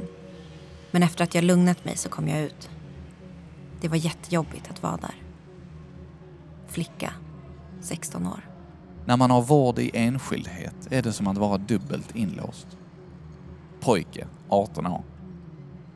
Om man hamnar på avskiljningen så är det bästa man kan göra att lugna sig. Annars tar det bara längre tid innan man får komma ut. Pojke, 18 år. Jag förstår inte att SIS får ha avskiljning. Det borde vara förbjudet. Flicka, 17 år. Många vet inte att de kan överklaga både beslutet om avskiljning och vård i enskildhet. Personalen har till och med en skyldighet att hjälpa dig med en överklagan. Pojke, 19 år. Kapitel 7 Avskiljning och vård i enskildhet. Ibland blir en ungdom så våldsam att hen är farlig för andra ungdomar, sig själv eller personal. Då kan avskiljning vara ett alternativ. Ungdomshemmen har avskiljningsrum, av vissa ungdomar även kallad isolering. Där finns det ingen inredning att slå sönder eller andra saker att skada sig på. Avskiljning ska bara användas som en sista utväg när en ungdom tappat kontrollen. Personalen får inte använda avskiljning som ett straff. När du kommer till ungdomshemmet ska du få en trygghetsplan. Där ska det stå vad du vill att personalen ska göra i en svår situation. Förhoppningsvis är det till hjälp för både dig och personal och gör så du slipper hamna i avskiljning. En läkare eller sjuksköterska ska godkänna avskiljningen. Det görs ofta över telefon. Om det finns medicinska skäl kan läkaren eller sjuksköterskan begära att avskiljningen ska avbrytas. Maxtiden för avskiljning är fyra timmar. Tidigare var maxtiden 24 timmar, men efter hård kritik blev maxtiden sänkt till fyra timmar år 2018. Det ska stå personal utanför hela tiden och titta in. Om du är lugn ska du kunna prata med personal vid behov. Beslutet om avskiljning ska omprövas varje timme. Många tycker att det är väldigt jobbigt att vara på avskiljningen. Det kan vara bra att prata med någon när du kommit ut därifrån. En personal du känner dig trygg med, en psykolog eller en vän på avdelningen. Personalen ska fråga om du vill ha ett samtal efter avskiljningen. Där ska du få veta varför du blev isolerad. Du ska även få säga vad du tycker om detta. Vård i enskildhet. För en del ungdomar är det svårt att vara i grupp på avdelningen. Vård i enskildhet, även kallad VIE, betyder att du inte bor tillsammans med övriga ungdomar. Du har alltid personal med dig och gör en särskild behandlingsplan. Rummet du bor i är möblerat som vanligt med säng, bord, soffa, tv och egen toalett. Även fast du bor i enskildhet ska du kunna gå i skola och göra andra aktiviteter. Du fortsätter som vanligt fast inte tillsammans med de andra ungdomarna. Personal ska prata med dig om varför det inte fungerade med de andra ungdomarna. Därefter ska du och personalen prata om vad ni tillsammans kan göra så att det inte blir mer problem för dig eller andra ungdomar. Du kan också bo i enskildhet för att du är påverkad av någonting. Då får du komma tillbaka till de andra ungdomarna så fort personalen tycker att du är i balans. Målet med VIE är för det mesta att du så snart som möjligt ska flytta tillbaka till ditt rum på avdelningen. Det finns ingen maxgräns för hur länge någon får ha vård i enskildhet. Men ett beslut om vård i enskildhet måste omprövas var sjunde dag. Varje gång det omprövas ska du få veta det nya beslutet. Du kan överklaga till förvaltningsrätten. Personalen får aldrig använda vård i enskildhet för att straffa dig. Du ska bara vara i enskildhet när det är absolut nödvändigt. Frågor och svar på kapitel 7. Får vem som helst bestämma om avskiljning? Nej. Personalen på ungdomshemmet har rätt att stoppa en våldsam situation. Men sen är det deras chef som bestämmer om avskiljning. De behöver också ringa en sjuksköterska eller läkare för att se att det inte finns några medicinska hinder för avskiljningen. Om jag lugnat ner mig och inte längre är våldsam, får jag komma ut från avskiljningen då? Ja. Avskiljning är en sista utväg. Ungdomshemmet får bara använda det om du är drogpåverkad eller så våldsam att det inte finns något annat att göra. Så fort du är lugn ska avskiljningen sluta. Personal ska finnas utanför dörren hela tiden. Får personalen isolera en i fyra timmar, ta ut den från avskiljningen och sen placera den direkt där igen. Om en person är väldigt våldsam eller drogpåverkad får den vara avskild i högst fyra timmar. Skulle det vara så att personen fortfarande är väldigt våldsam eller drogpåverkad efter fyra timmar kan chefen, om det är nödvändigt, ta ett nytt beslut om avskiljning. Kan jag överklaga avskiljning och VIE? Ja. Du har rätt att överklaga både avskiljning och vård i enskildhet. Det ska personalen berätta för dig när de bestämmer om antingen avskiljning eller VIE. Det är även personalens jobb att hjälpa dig att skriva överklagan och se till att den kommer till rätt ställe. Vad är skillnaden på vård i enskildhet och avskiljning? Först och främst så är reglerna kring hur länge du får vara där olika. Du får bara vara avskild i max fyra timmar. Vård i enskildhet har inte någon tidsgräns. Rummen ser också olika ut. I avskiljning finns det bara en madrass på golvet eller en brits. När du har vård i enskildhet är tanken att rummet ska se ut som ett vanligt rum inne på avdelningen.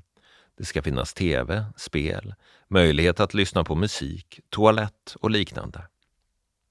Jag har hört att Sverige fått kritik för att de isolerar personer under 18 år. Stämmer det?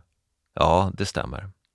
Bland annat har FN, Unicef och Barnombudsmannen kritiserat Sverige för att vi isolerar barn och unga under 18 år. De är väldigt hårda i sin kritik och kallar isoleringen av barn för tortyr. De vill inte att något barn under 18 år ska kunna bli isolerad på häkte eller SIS. Berättelsen Amina På vår avdelning brukar personalen busa och skoja mycket med oss ungdomar. Vi brukar skoja tillbaka. Och så var det även den gången då jag valde att gömma mig för dem. Det var lördag och vi hade varit i matsalen och ätit när jag på väg tillbaka till avdelningen snabbt smet upp för en trappa och gömde mig vid ett kontor. När jag hörde att personalen började leta efter mig kunde jag inte hålla mig utan började fnissa högt.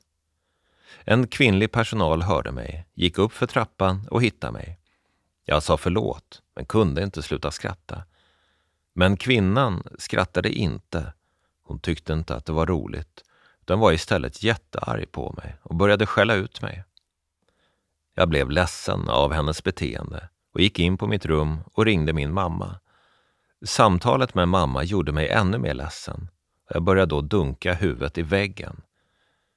Personalen kom in på rummet och sa att antingen följer jag med till VIE frivilligt, annars kommer de bära in mig dit.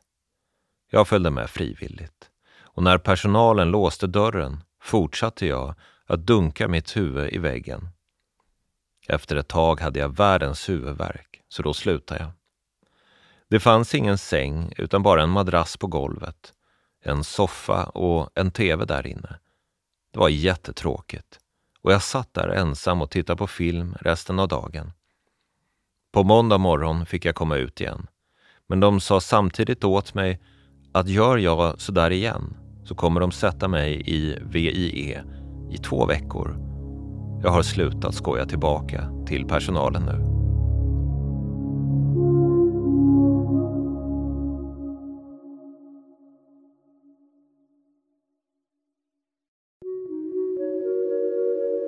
Jag tycker det är jätteskönt och bra med utvistelser.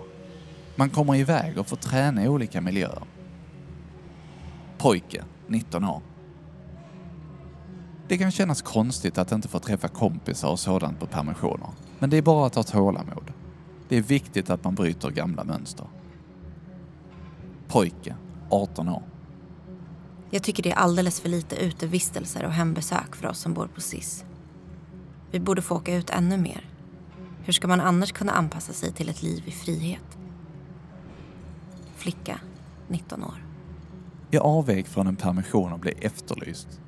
Jag var ute i tre dagar och det var de stressigaste dagarna i mitt liv. Det var skönt när polisen till slut tog mig. Jag önskar att jag aldrig hade gjort så. Pojke, 16 år. Det som händer om du tar droger på hembesöket är att det kommer ta längre tid att få flytta från ungdomshemmet. Flicka, 17 år. Kapitel 8 Vistelser, hembesök och permissioner. Det handlar om att lämna ungdomshemmet ett tag. Hembesök kallas det när en ungdom reser hem tillsammans med personal. När en LVU-placerad ungdom reser hem eller går ut själv kallas det ofta obevakade vistelser. För dig med LSU heter det permission. Det kan handla om att gå ut en stund för att vara med i en behandling eller utbildning. Men det kan också vara längre resor för att till exempel hälsa på hemma. Permissionen kan vara tillsammans med personal eller själv. Beslut om utevistelser och permissioner. För den som har LVU är det chefen på ungdomshemmet som bestämmer om alla vistelser utanför hemmet. Det gäller både bevakade och obevakade. Chefen lyssnar på vad ungdomarna vill, men ska också tänka på deras behandlingsplan och vilka risker som finns. När det gäller ungdomar dömda till LSU är det annorlunda. Är du dömd till ett LSU som är längre än 12 månader är det alltid chefen på SIS placeringsenhet som bestämmer om alla vistelser utanför ungdomshemmet. För att ansöka om permission måste du fylla i en blankett. Personalen på avdelningen hjälper dig med detta. Om du har dömts till ett straff som är kortare än 12 månader och är placerad på en öppen avdelning är det chefen på ungdomshemmet som bestämmer. Det är också chefen på ungdomshemmet som bestämmer om du bara ska gå ut en kort stund med en personal eller om du behöver åka till läkare eller tandläkare akut. Vistelser och hemresor. Under akut och utredningstiden är det ovanligt att du får åka iväg själv, obevakad. Men det kan finnas undantag. Till exempel om någon i din familj hamnar på sjukhus. När du är på behandlingsavdelning kan utevistelser, permissioner, vara en del av behandlingen. Det beror på hur du fungerar och vilka problem du har haft. Om du har en familj är det oftast dit du får åka. Ibland är det andra släktingar eller ett tidigare familjehem som du får åka till. Om du har kommit till Sverige ensam kan det vara andra viktiga personer i din närhet som du får besöka. Det ska vara personer som är bra för dig och kan hjälpa dig stå emot frestelser såsom kriminalitet och droger. De första gångerna du får lämna ungdomshemmet är det ofta tillsammans med personal i ett par timmar. Om dessa resor fungerar bra kan du med tiden få längre utevistelser eller permissioner och utan personal. Hemresekontrakt. När du åker hem på besök får du och de du ska bo hos ett hemresekontrakt. Där står det vilka regler som gäller för dig och hur ofta du ska ha kontakt med avdelningen. Självklart får du inte ta droger eller göra brott under hemresan. Rutinerna när du kommer tillbaka. När du varit på utevistelse eller permission brukar personalen ofta visitera dig. De kollar att du inte har med dig saker som inte får vara på avdelningen. Om personalen misstänker att du tagit droger eller om du har ett tidigare missbruk får du lämna urinprov. Frågor och svar på kapitel 8. När får jag min första utevistelse eller permission? Det finns inga regler som säger att du måste ha en utevistelse efter en viss tid. Det är upp till din socialsekreterare och ungdomshemmet att bestämma. Under akut och utredningstid är det inte vanligt att du får utevistelser. För dig med LSU är det SIS huvudkontor som bestämmer om du får permission. Det är inte ungdomshemmet som bestämmer. Är det en rättighet att ha utevistelse eller permissioner? Det är ingen rättighet att få åka på utevistelse eller permission. Det beror på hur du fungerar och vilka problem du haft. Får jag åka vart jag vill på min utevistelse eller permission? Nej. Ska du flytta hem igen får du kanske träna på att åka dit ett par gånger innan du flyttar. Ska du flytta till en ny stad får du kanske åka dit istället. Allt beror på vad som står i din planering. Får personalen visitera mig när jag kommer tillbaka från en utevistelse eller permission, även om jag inte är misstänkt för något? Ja. Har du varit utanför institutionen har personalen rätt att både visitera dig och göra en ytlig kroppsbesiktning. En ytlig kroppsbesiktning betyder att du får klä av dig naken. Får personalen ta ett urinprov när jag kommer tillbaka från en utevistelse eller permission? Ja, om personalen tycker att du verkar påverkad eller om du tidigare haft ett missbruk. Om jag ska åka hem till min familj på utevistelse eller permission, vem är det som betalar? Det är SIS som betalar resan. I vissa fall kan du även få matpengar för de dagarna du är borta. Om jag inte åker tillbaka till hemmet efter min utevistelse eller permission, vad händer då? Kommer du inte tillbaka till ungdomshemmet den tid ni sagt brukar personalen ringa och se var du är någonstans. Det kan ju ha hänt något. Du kanske har missat ett tåg. Om personalen inte får tag på dig så ringer de till polisen och efterlyser dig. Om en ungdom är ute med personal och försöker rymma, får personalen stoppa den då? Ja. Berättelsen Amin min första permission var ganska stressig. Jag hade suttit på SIS i sex månader och det var mycket i huvudet.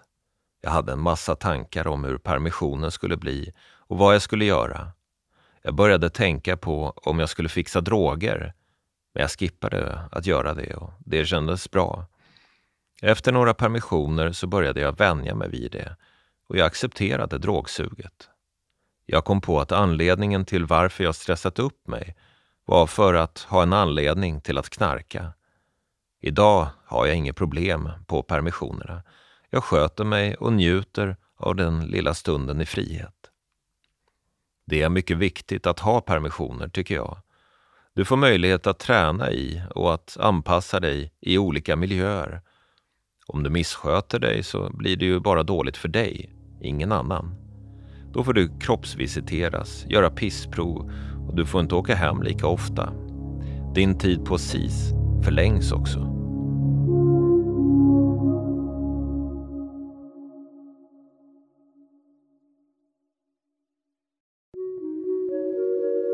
Jag hoppas återvända en dag, men då vill jag jobba på SIS som personal. Pojke, 19 år.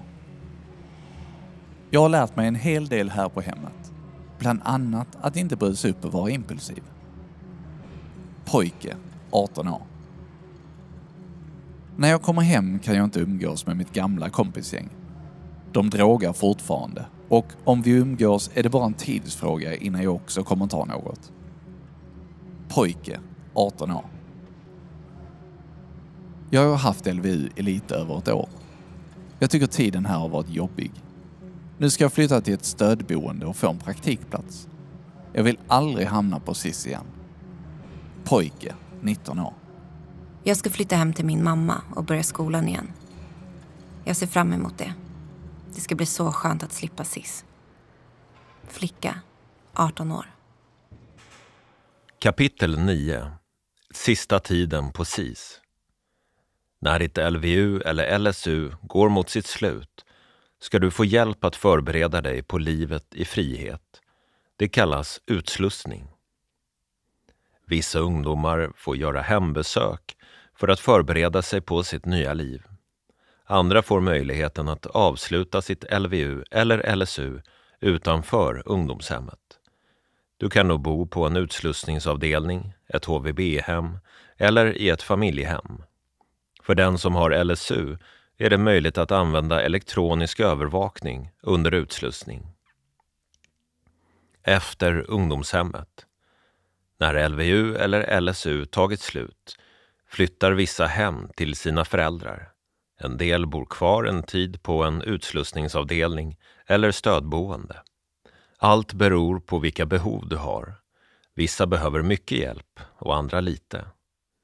Socialtjänsten ska se till att du får den hjälp du behöver för att kunna leva ett bra liv. Tillsammans med socialtjänsten ska du göra en plan för livet efter SIS och ungdomshemmet. Planen ska gälla din ekonomi, var och hur du ska bo och vad du ska plugga eller jobba med. Utslussavdelning. En utslussavdelning är en öppen avdelning. Ibland är kravet för att få flytta hit att du ska ha något att göra på dagarna. Skola, praktik eller arbete. Boendet kan se lite olika ut. Allt från att själv bo i en liten stuga till att det liknar en studentkorridor. Då har alla varsitt rum och delar på kök och vardagsrum. På en utslussavdelning ska du träna på det du lärt dig under tiden på ungdomshemmet. Du ska träna på att klara dig själv. Det handlar om att passa tider till praktik eller skola, sköta ekonomin, laga mat, hålla ordning där du bor och be om hjälp när du behöver det. Regler. Olika personer kan ha olika regler under utslussningen. Drogförbud gäller alla. Men i övrigt beror reglerna på hur långt du har kommit i din utveckling. Några har fasta tider att hålla sig till. Andra kan få sova över hos sin partner, bara de hör av sig innan. Det är viktigt att du följer de regler som gäller just dig. Behandling. Du kan fortsätta din behandling om du behöver det. Om du till exempel träffat en psykolog på ungdomshemmet kan du fortsätta med det. Antingen kan psykologen komma dit du bor nu eller så kan du själv åka till ungdomshemmet. Målet är att det ska vara mindre och mindre behandling. När du mår bättre ska du sluta med behandlingen. Olika länge. Ungdomar bor olika länge på utslussavdelningen. Allt handlar om vad du behöver och vad du kommit överens om med socialtjänsten. Vissa flyttar hem till sina föräldrar, andra till egen lägenhet, andra flyttar till ett stödboende. Familjehem. En placering i ett familjehem betyder att du bor hos en familj. Familjen ska ta hand om dig och hjälpa dig med det du behöver. HVB-hem. HVB betyder hem för vård eller boende. På ett HVB-hem bor flera ungdomar. Du har oftast ett eget rum. Skillnaden mot ett SIS-hem är att ett HVB-hem är öppnare. Personalen får inte låsa in ungdomarna eller avskilja dem. Stödboende. På ett stödboende har du en egen lägenhet med stöd av personal på dagtid och kvällar, ibland även på natten. Här tränar du på att bo själv och ta hand om dig. På vissa stödboenden finns det en gemensam lokal i närheten av lägenheten där du bor. Frågor och svar på kapitel 9. En ungdom som kom till avdelningen långt efter mig har redan blivit av med sitt LVU och är utslussad. Men jag har fortfarande LVU och är kvar. Ska det vara så? Ja. En ungdom som kom efter dig kan mycket väl flytta ut innan dig. Tiden på ungdomshem skiljer sig åt mellan alla ungdomar. Det handlar om vilka mål du har i din behandlingsplan och hur snabbt du når målen. Hur ska jag få hjälp när jag kommer ut från ungdomshemmet? Oavsett om du haft LVU eller LSU ska socialtjänsten hjälpa dig med ditt liv utanför ungdomshemmet. Det ska finnas en plan för din ekonomi, skolgång och så vidare. Målet är att du ska kunna leva ett självständigt och tryggt liv. Hur länge är man på en utslussavdelning? Det finns ingen bestämd tid. Det är olika för olika personer. Allt handlar om vad du behöver och vad du och socialtjänsten har kommit överens om. Jag har hört att det finns en organisation som hjälper ungdomar som flyttar ut från SIS. Stämmer det? Det finns faktiskt flera organisationer som hjälper unga som kommit ut från SIS. I nästa kapitel hittar du mer information om olika organisationer som kan hjälpa dig och hur du kan komma i kontakt med dem. Har jag möjlighet att påverka var jag ska bo efter SIS? Ja, du har rätt att påverka var du ska bo. Prata med din socialsekreterare så kan ni förhoppningsvis komma överens om vad som är bäst för dig. Om jag själv bott på SIS och vill jobba där i framtiden, får jag göra det då? Ja, det får du göra. Men du ska ha fyllt 25 år, ha utbildning och ditt belastnings och misstankeregister måste vara rent. Många gånger kan en egen erfarenhet av SIS vara en tillgång när du söker arbete där. Berättelsen Fabbe Jag går ut från avdelningen med den sista väskan kläder i handen.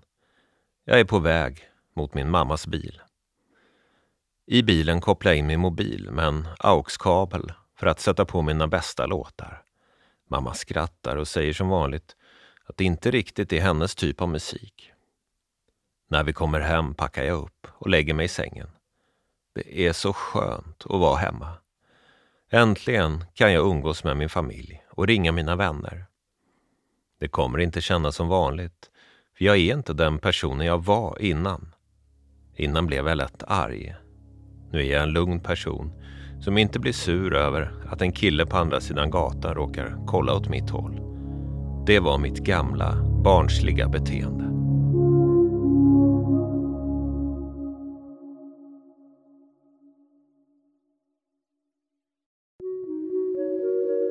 När jag kommer ut från SIS ska jag kontakta den lokala krisföreningen och kolla vad de kan hjälpa mig med.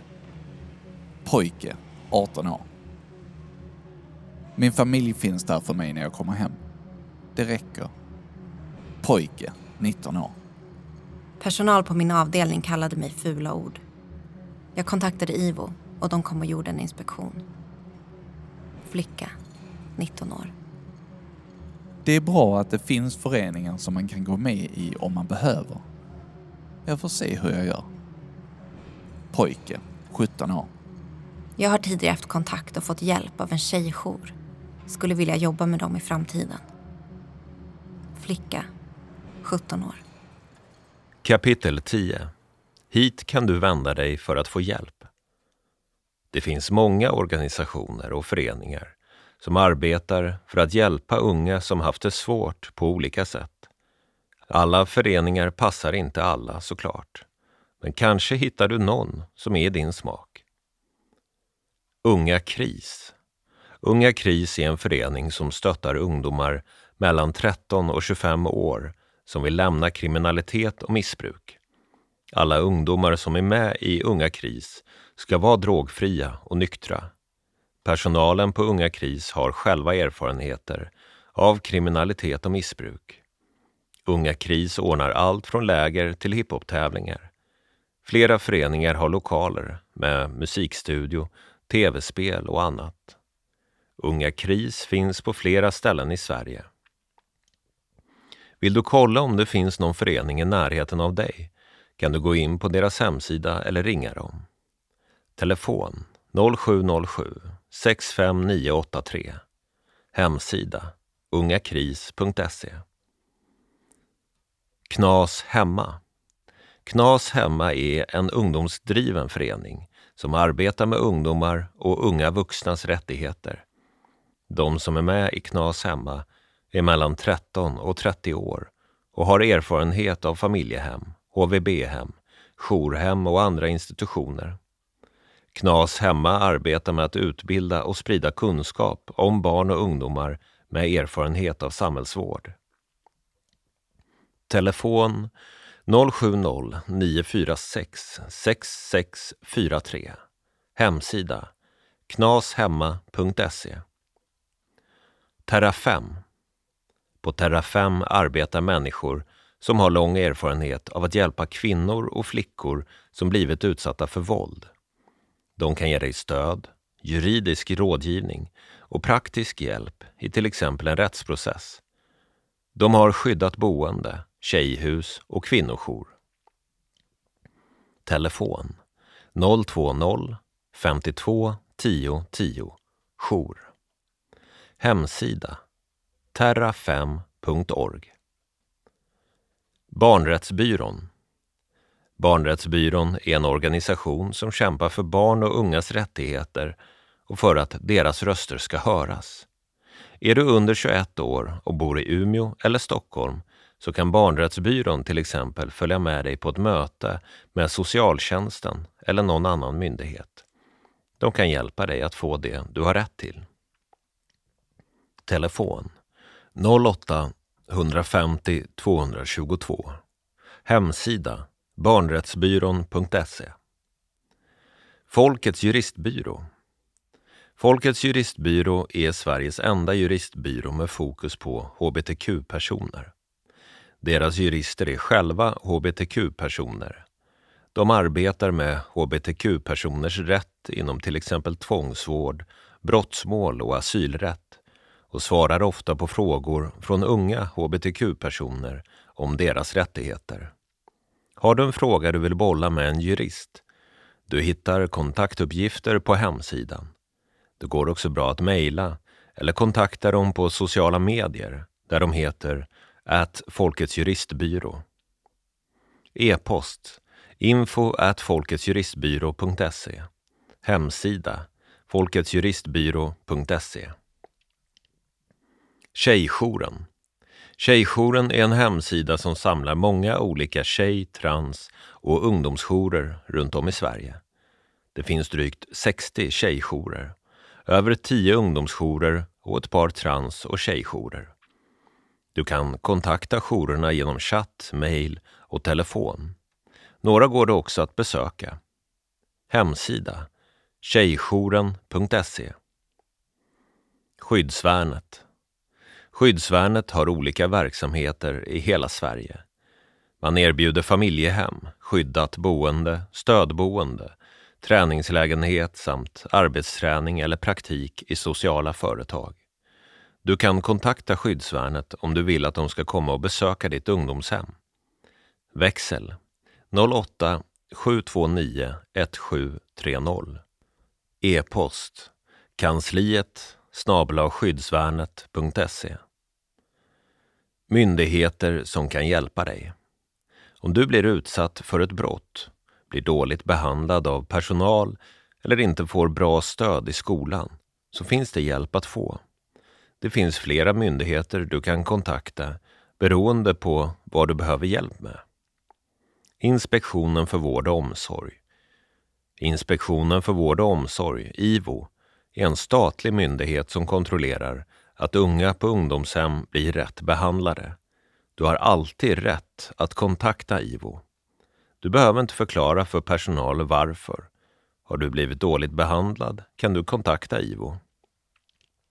Myndigheten ska besöka ungdomshem och prata med personal och unga för att se att allt fungerar bra. Kontakta IVO om du vill fråga om dina rättigheter eller berätta om det som inte fungerar i socialtjänsten eller på ungdomshemmet. Telefon 020 120 0606 Vardagar klockan 12 till 19. Samtalet är gratis och syns inte på telefonräkningen. E-post Berätta snabela ivo.se Chatt ivo.se snedstreck berätta vardagar klockan 16 till 18. Du kan vara anonym när du kontaktar IVO. Men om du vill att IVO ska undersöka problemet vidare måste de oftast få veta lite mer, till exempel vilket ungdomshem det gäller. Justitieombudsmannen Justitieombudsmannen, JO, är en statlig myndighet som ska kontrollera att statliga verksamheter som SIS följer lagar och regler. Syftet är att förhindra övergrepp och maktmissbruk. Om du upplever att du blivit felaktigt behandlad av socialtjänsten eller SIS kan du anmäla det till JO. Om JO utreder vad som hänt och kommer fram till att någon gjort fel får socialtjänsten eller SIS kritik. De måste då arbeta för att felaktigheterna slutar. Vem som helst kan göra en anmälan till JO. Det spelar ingen roll hur gammal du är eller vilket land du kommer från. På hemsidan kan du fylla i ett formulär och göra anmälan. Du kan också mejla. Hemsida jo.se E-post justitieombudsmannen jo.se Skolinspektionen Skolinspektionen är en statlig myndighet som granskar skolor. Målet är att alla elever ska få bra utbildning i en trygg miljö. Om du tycker att din skola på SIS inte följer reglerna kan du göra en anmälan till Skolinspektionen och Barn och elevombudet. Det kan handla om att skolan inte stoppat mobbning, att du inte får den hjälp du behöver eller att skolan inte uppfyller elevers rättigheter på annat sätt. På hemsidan kan du göra en anmälan. Hemsida skolinspektionen.se Polisen. Om du blivit utsatt för ett brott ska du alltid anmäla det till polisen. Och kom ihåg, en kränkning kan vara ett brott. Om du är osäker på vad som gäller i ditt fall kan du ringa och fråga polisen om råd. Telefon 114 14 Barnombudsmannen i Sverige har alla barn och unga under 18 år en egen företrädare som kallas för Barnombudsmannen. Barnombudsmannen, BO, är chef för en statlig myndighet som heter likadant. De undersöker hur barnkonventionen fungerar i samhället genom att lyssna direkt på barn och unga. De informerar också om barnkonventionen och kommer med förslag på hur lagar och regler i Sverige kan ändras för att förbättra för barn och unga. Om du är under 18 år kan du ringa till Barnombudsmannens särskilda telefon för barn och unga. Den är öppen måndag till fredag mellan klockan 9 och 15. Mellan klockan 12 och 13 är det stängt. Du behöver inte berätta vem du är. Att ringa är gratis och det syns inte på telefonräkningen. Du kan också skicka ett mejl eller ställa en fråga på hemsidan. Telefon 020 23 10 10. E-post info barnombudsmannen.se Hemsida barnombudsmannen.se Diskrimineringsombudsmannen Diskrimineringsombudsmannen, DO, är en statlig myndighet som arbetar mot diskriminering. De arbetar för lika rättigheter och möjligheter som har att göra med kön, könsidentitet och könsuttryck, etnisk tillhörighet, religion, funktionsnedsättning, sexuell läggning och ålder. Om du upplever att du blivit diskriminerad på ungdomshemmet kan du göra en anmälan till DO. Om de väljer att gå vidare med din anmälan gör de en utredning. De kan också tipsa dig om vart du kan vända dig för att få rätt hjälp. Telefon 08 120 20 700 E-post do do.se Kontakta en journalist. Vi har en stark lagstiftning om yttrandefrihet i Sverige. Det innebär bland annat att man har rätt att prata med en journalist. Det är bra att tänka på att en tidningsartikel kan finnas kvar på nätet i all framtid. Kom ihåg att du kan kräva att få vara anonym. Om en journalist kontaktar dig ska du fundera noggrant över vad journalistens syfte är. Meddelarfriheten skyddas av två av Sveriges grundlagar, nämligen tryckfrihetsförordningen och yttrandefrihetsgrundlagen. Meddelarfrihet innebär att vem som helst får lämna vilka uppgifter som helst till en journalist eller en redaktion i syfte att de ska publiceras. Den friheten gäller alla.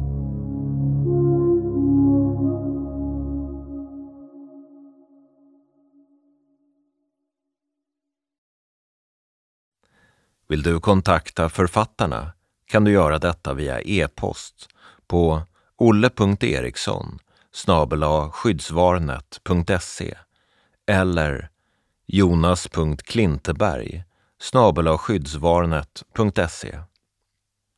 Vill du beställa ett fysiskt exemplar av den här boken eller komma i kontakt med Skyddsvärnet? Ring 08 72 91 730 eller mejla oss på kansliet skyddsvarnet.se. Om jag känner till mina rättigheter kan jag stå upp för mig själv. Flicka, 17 år.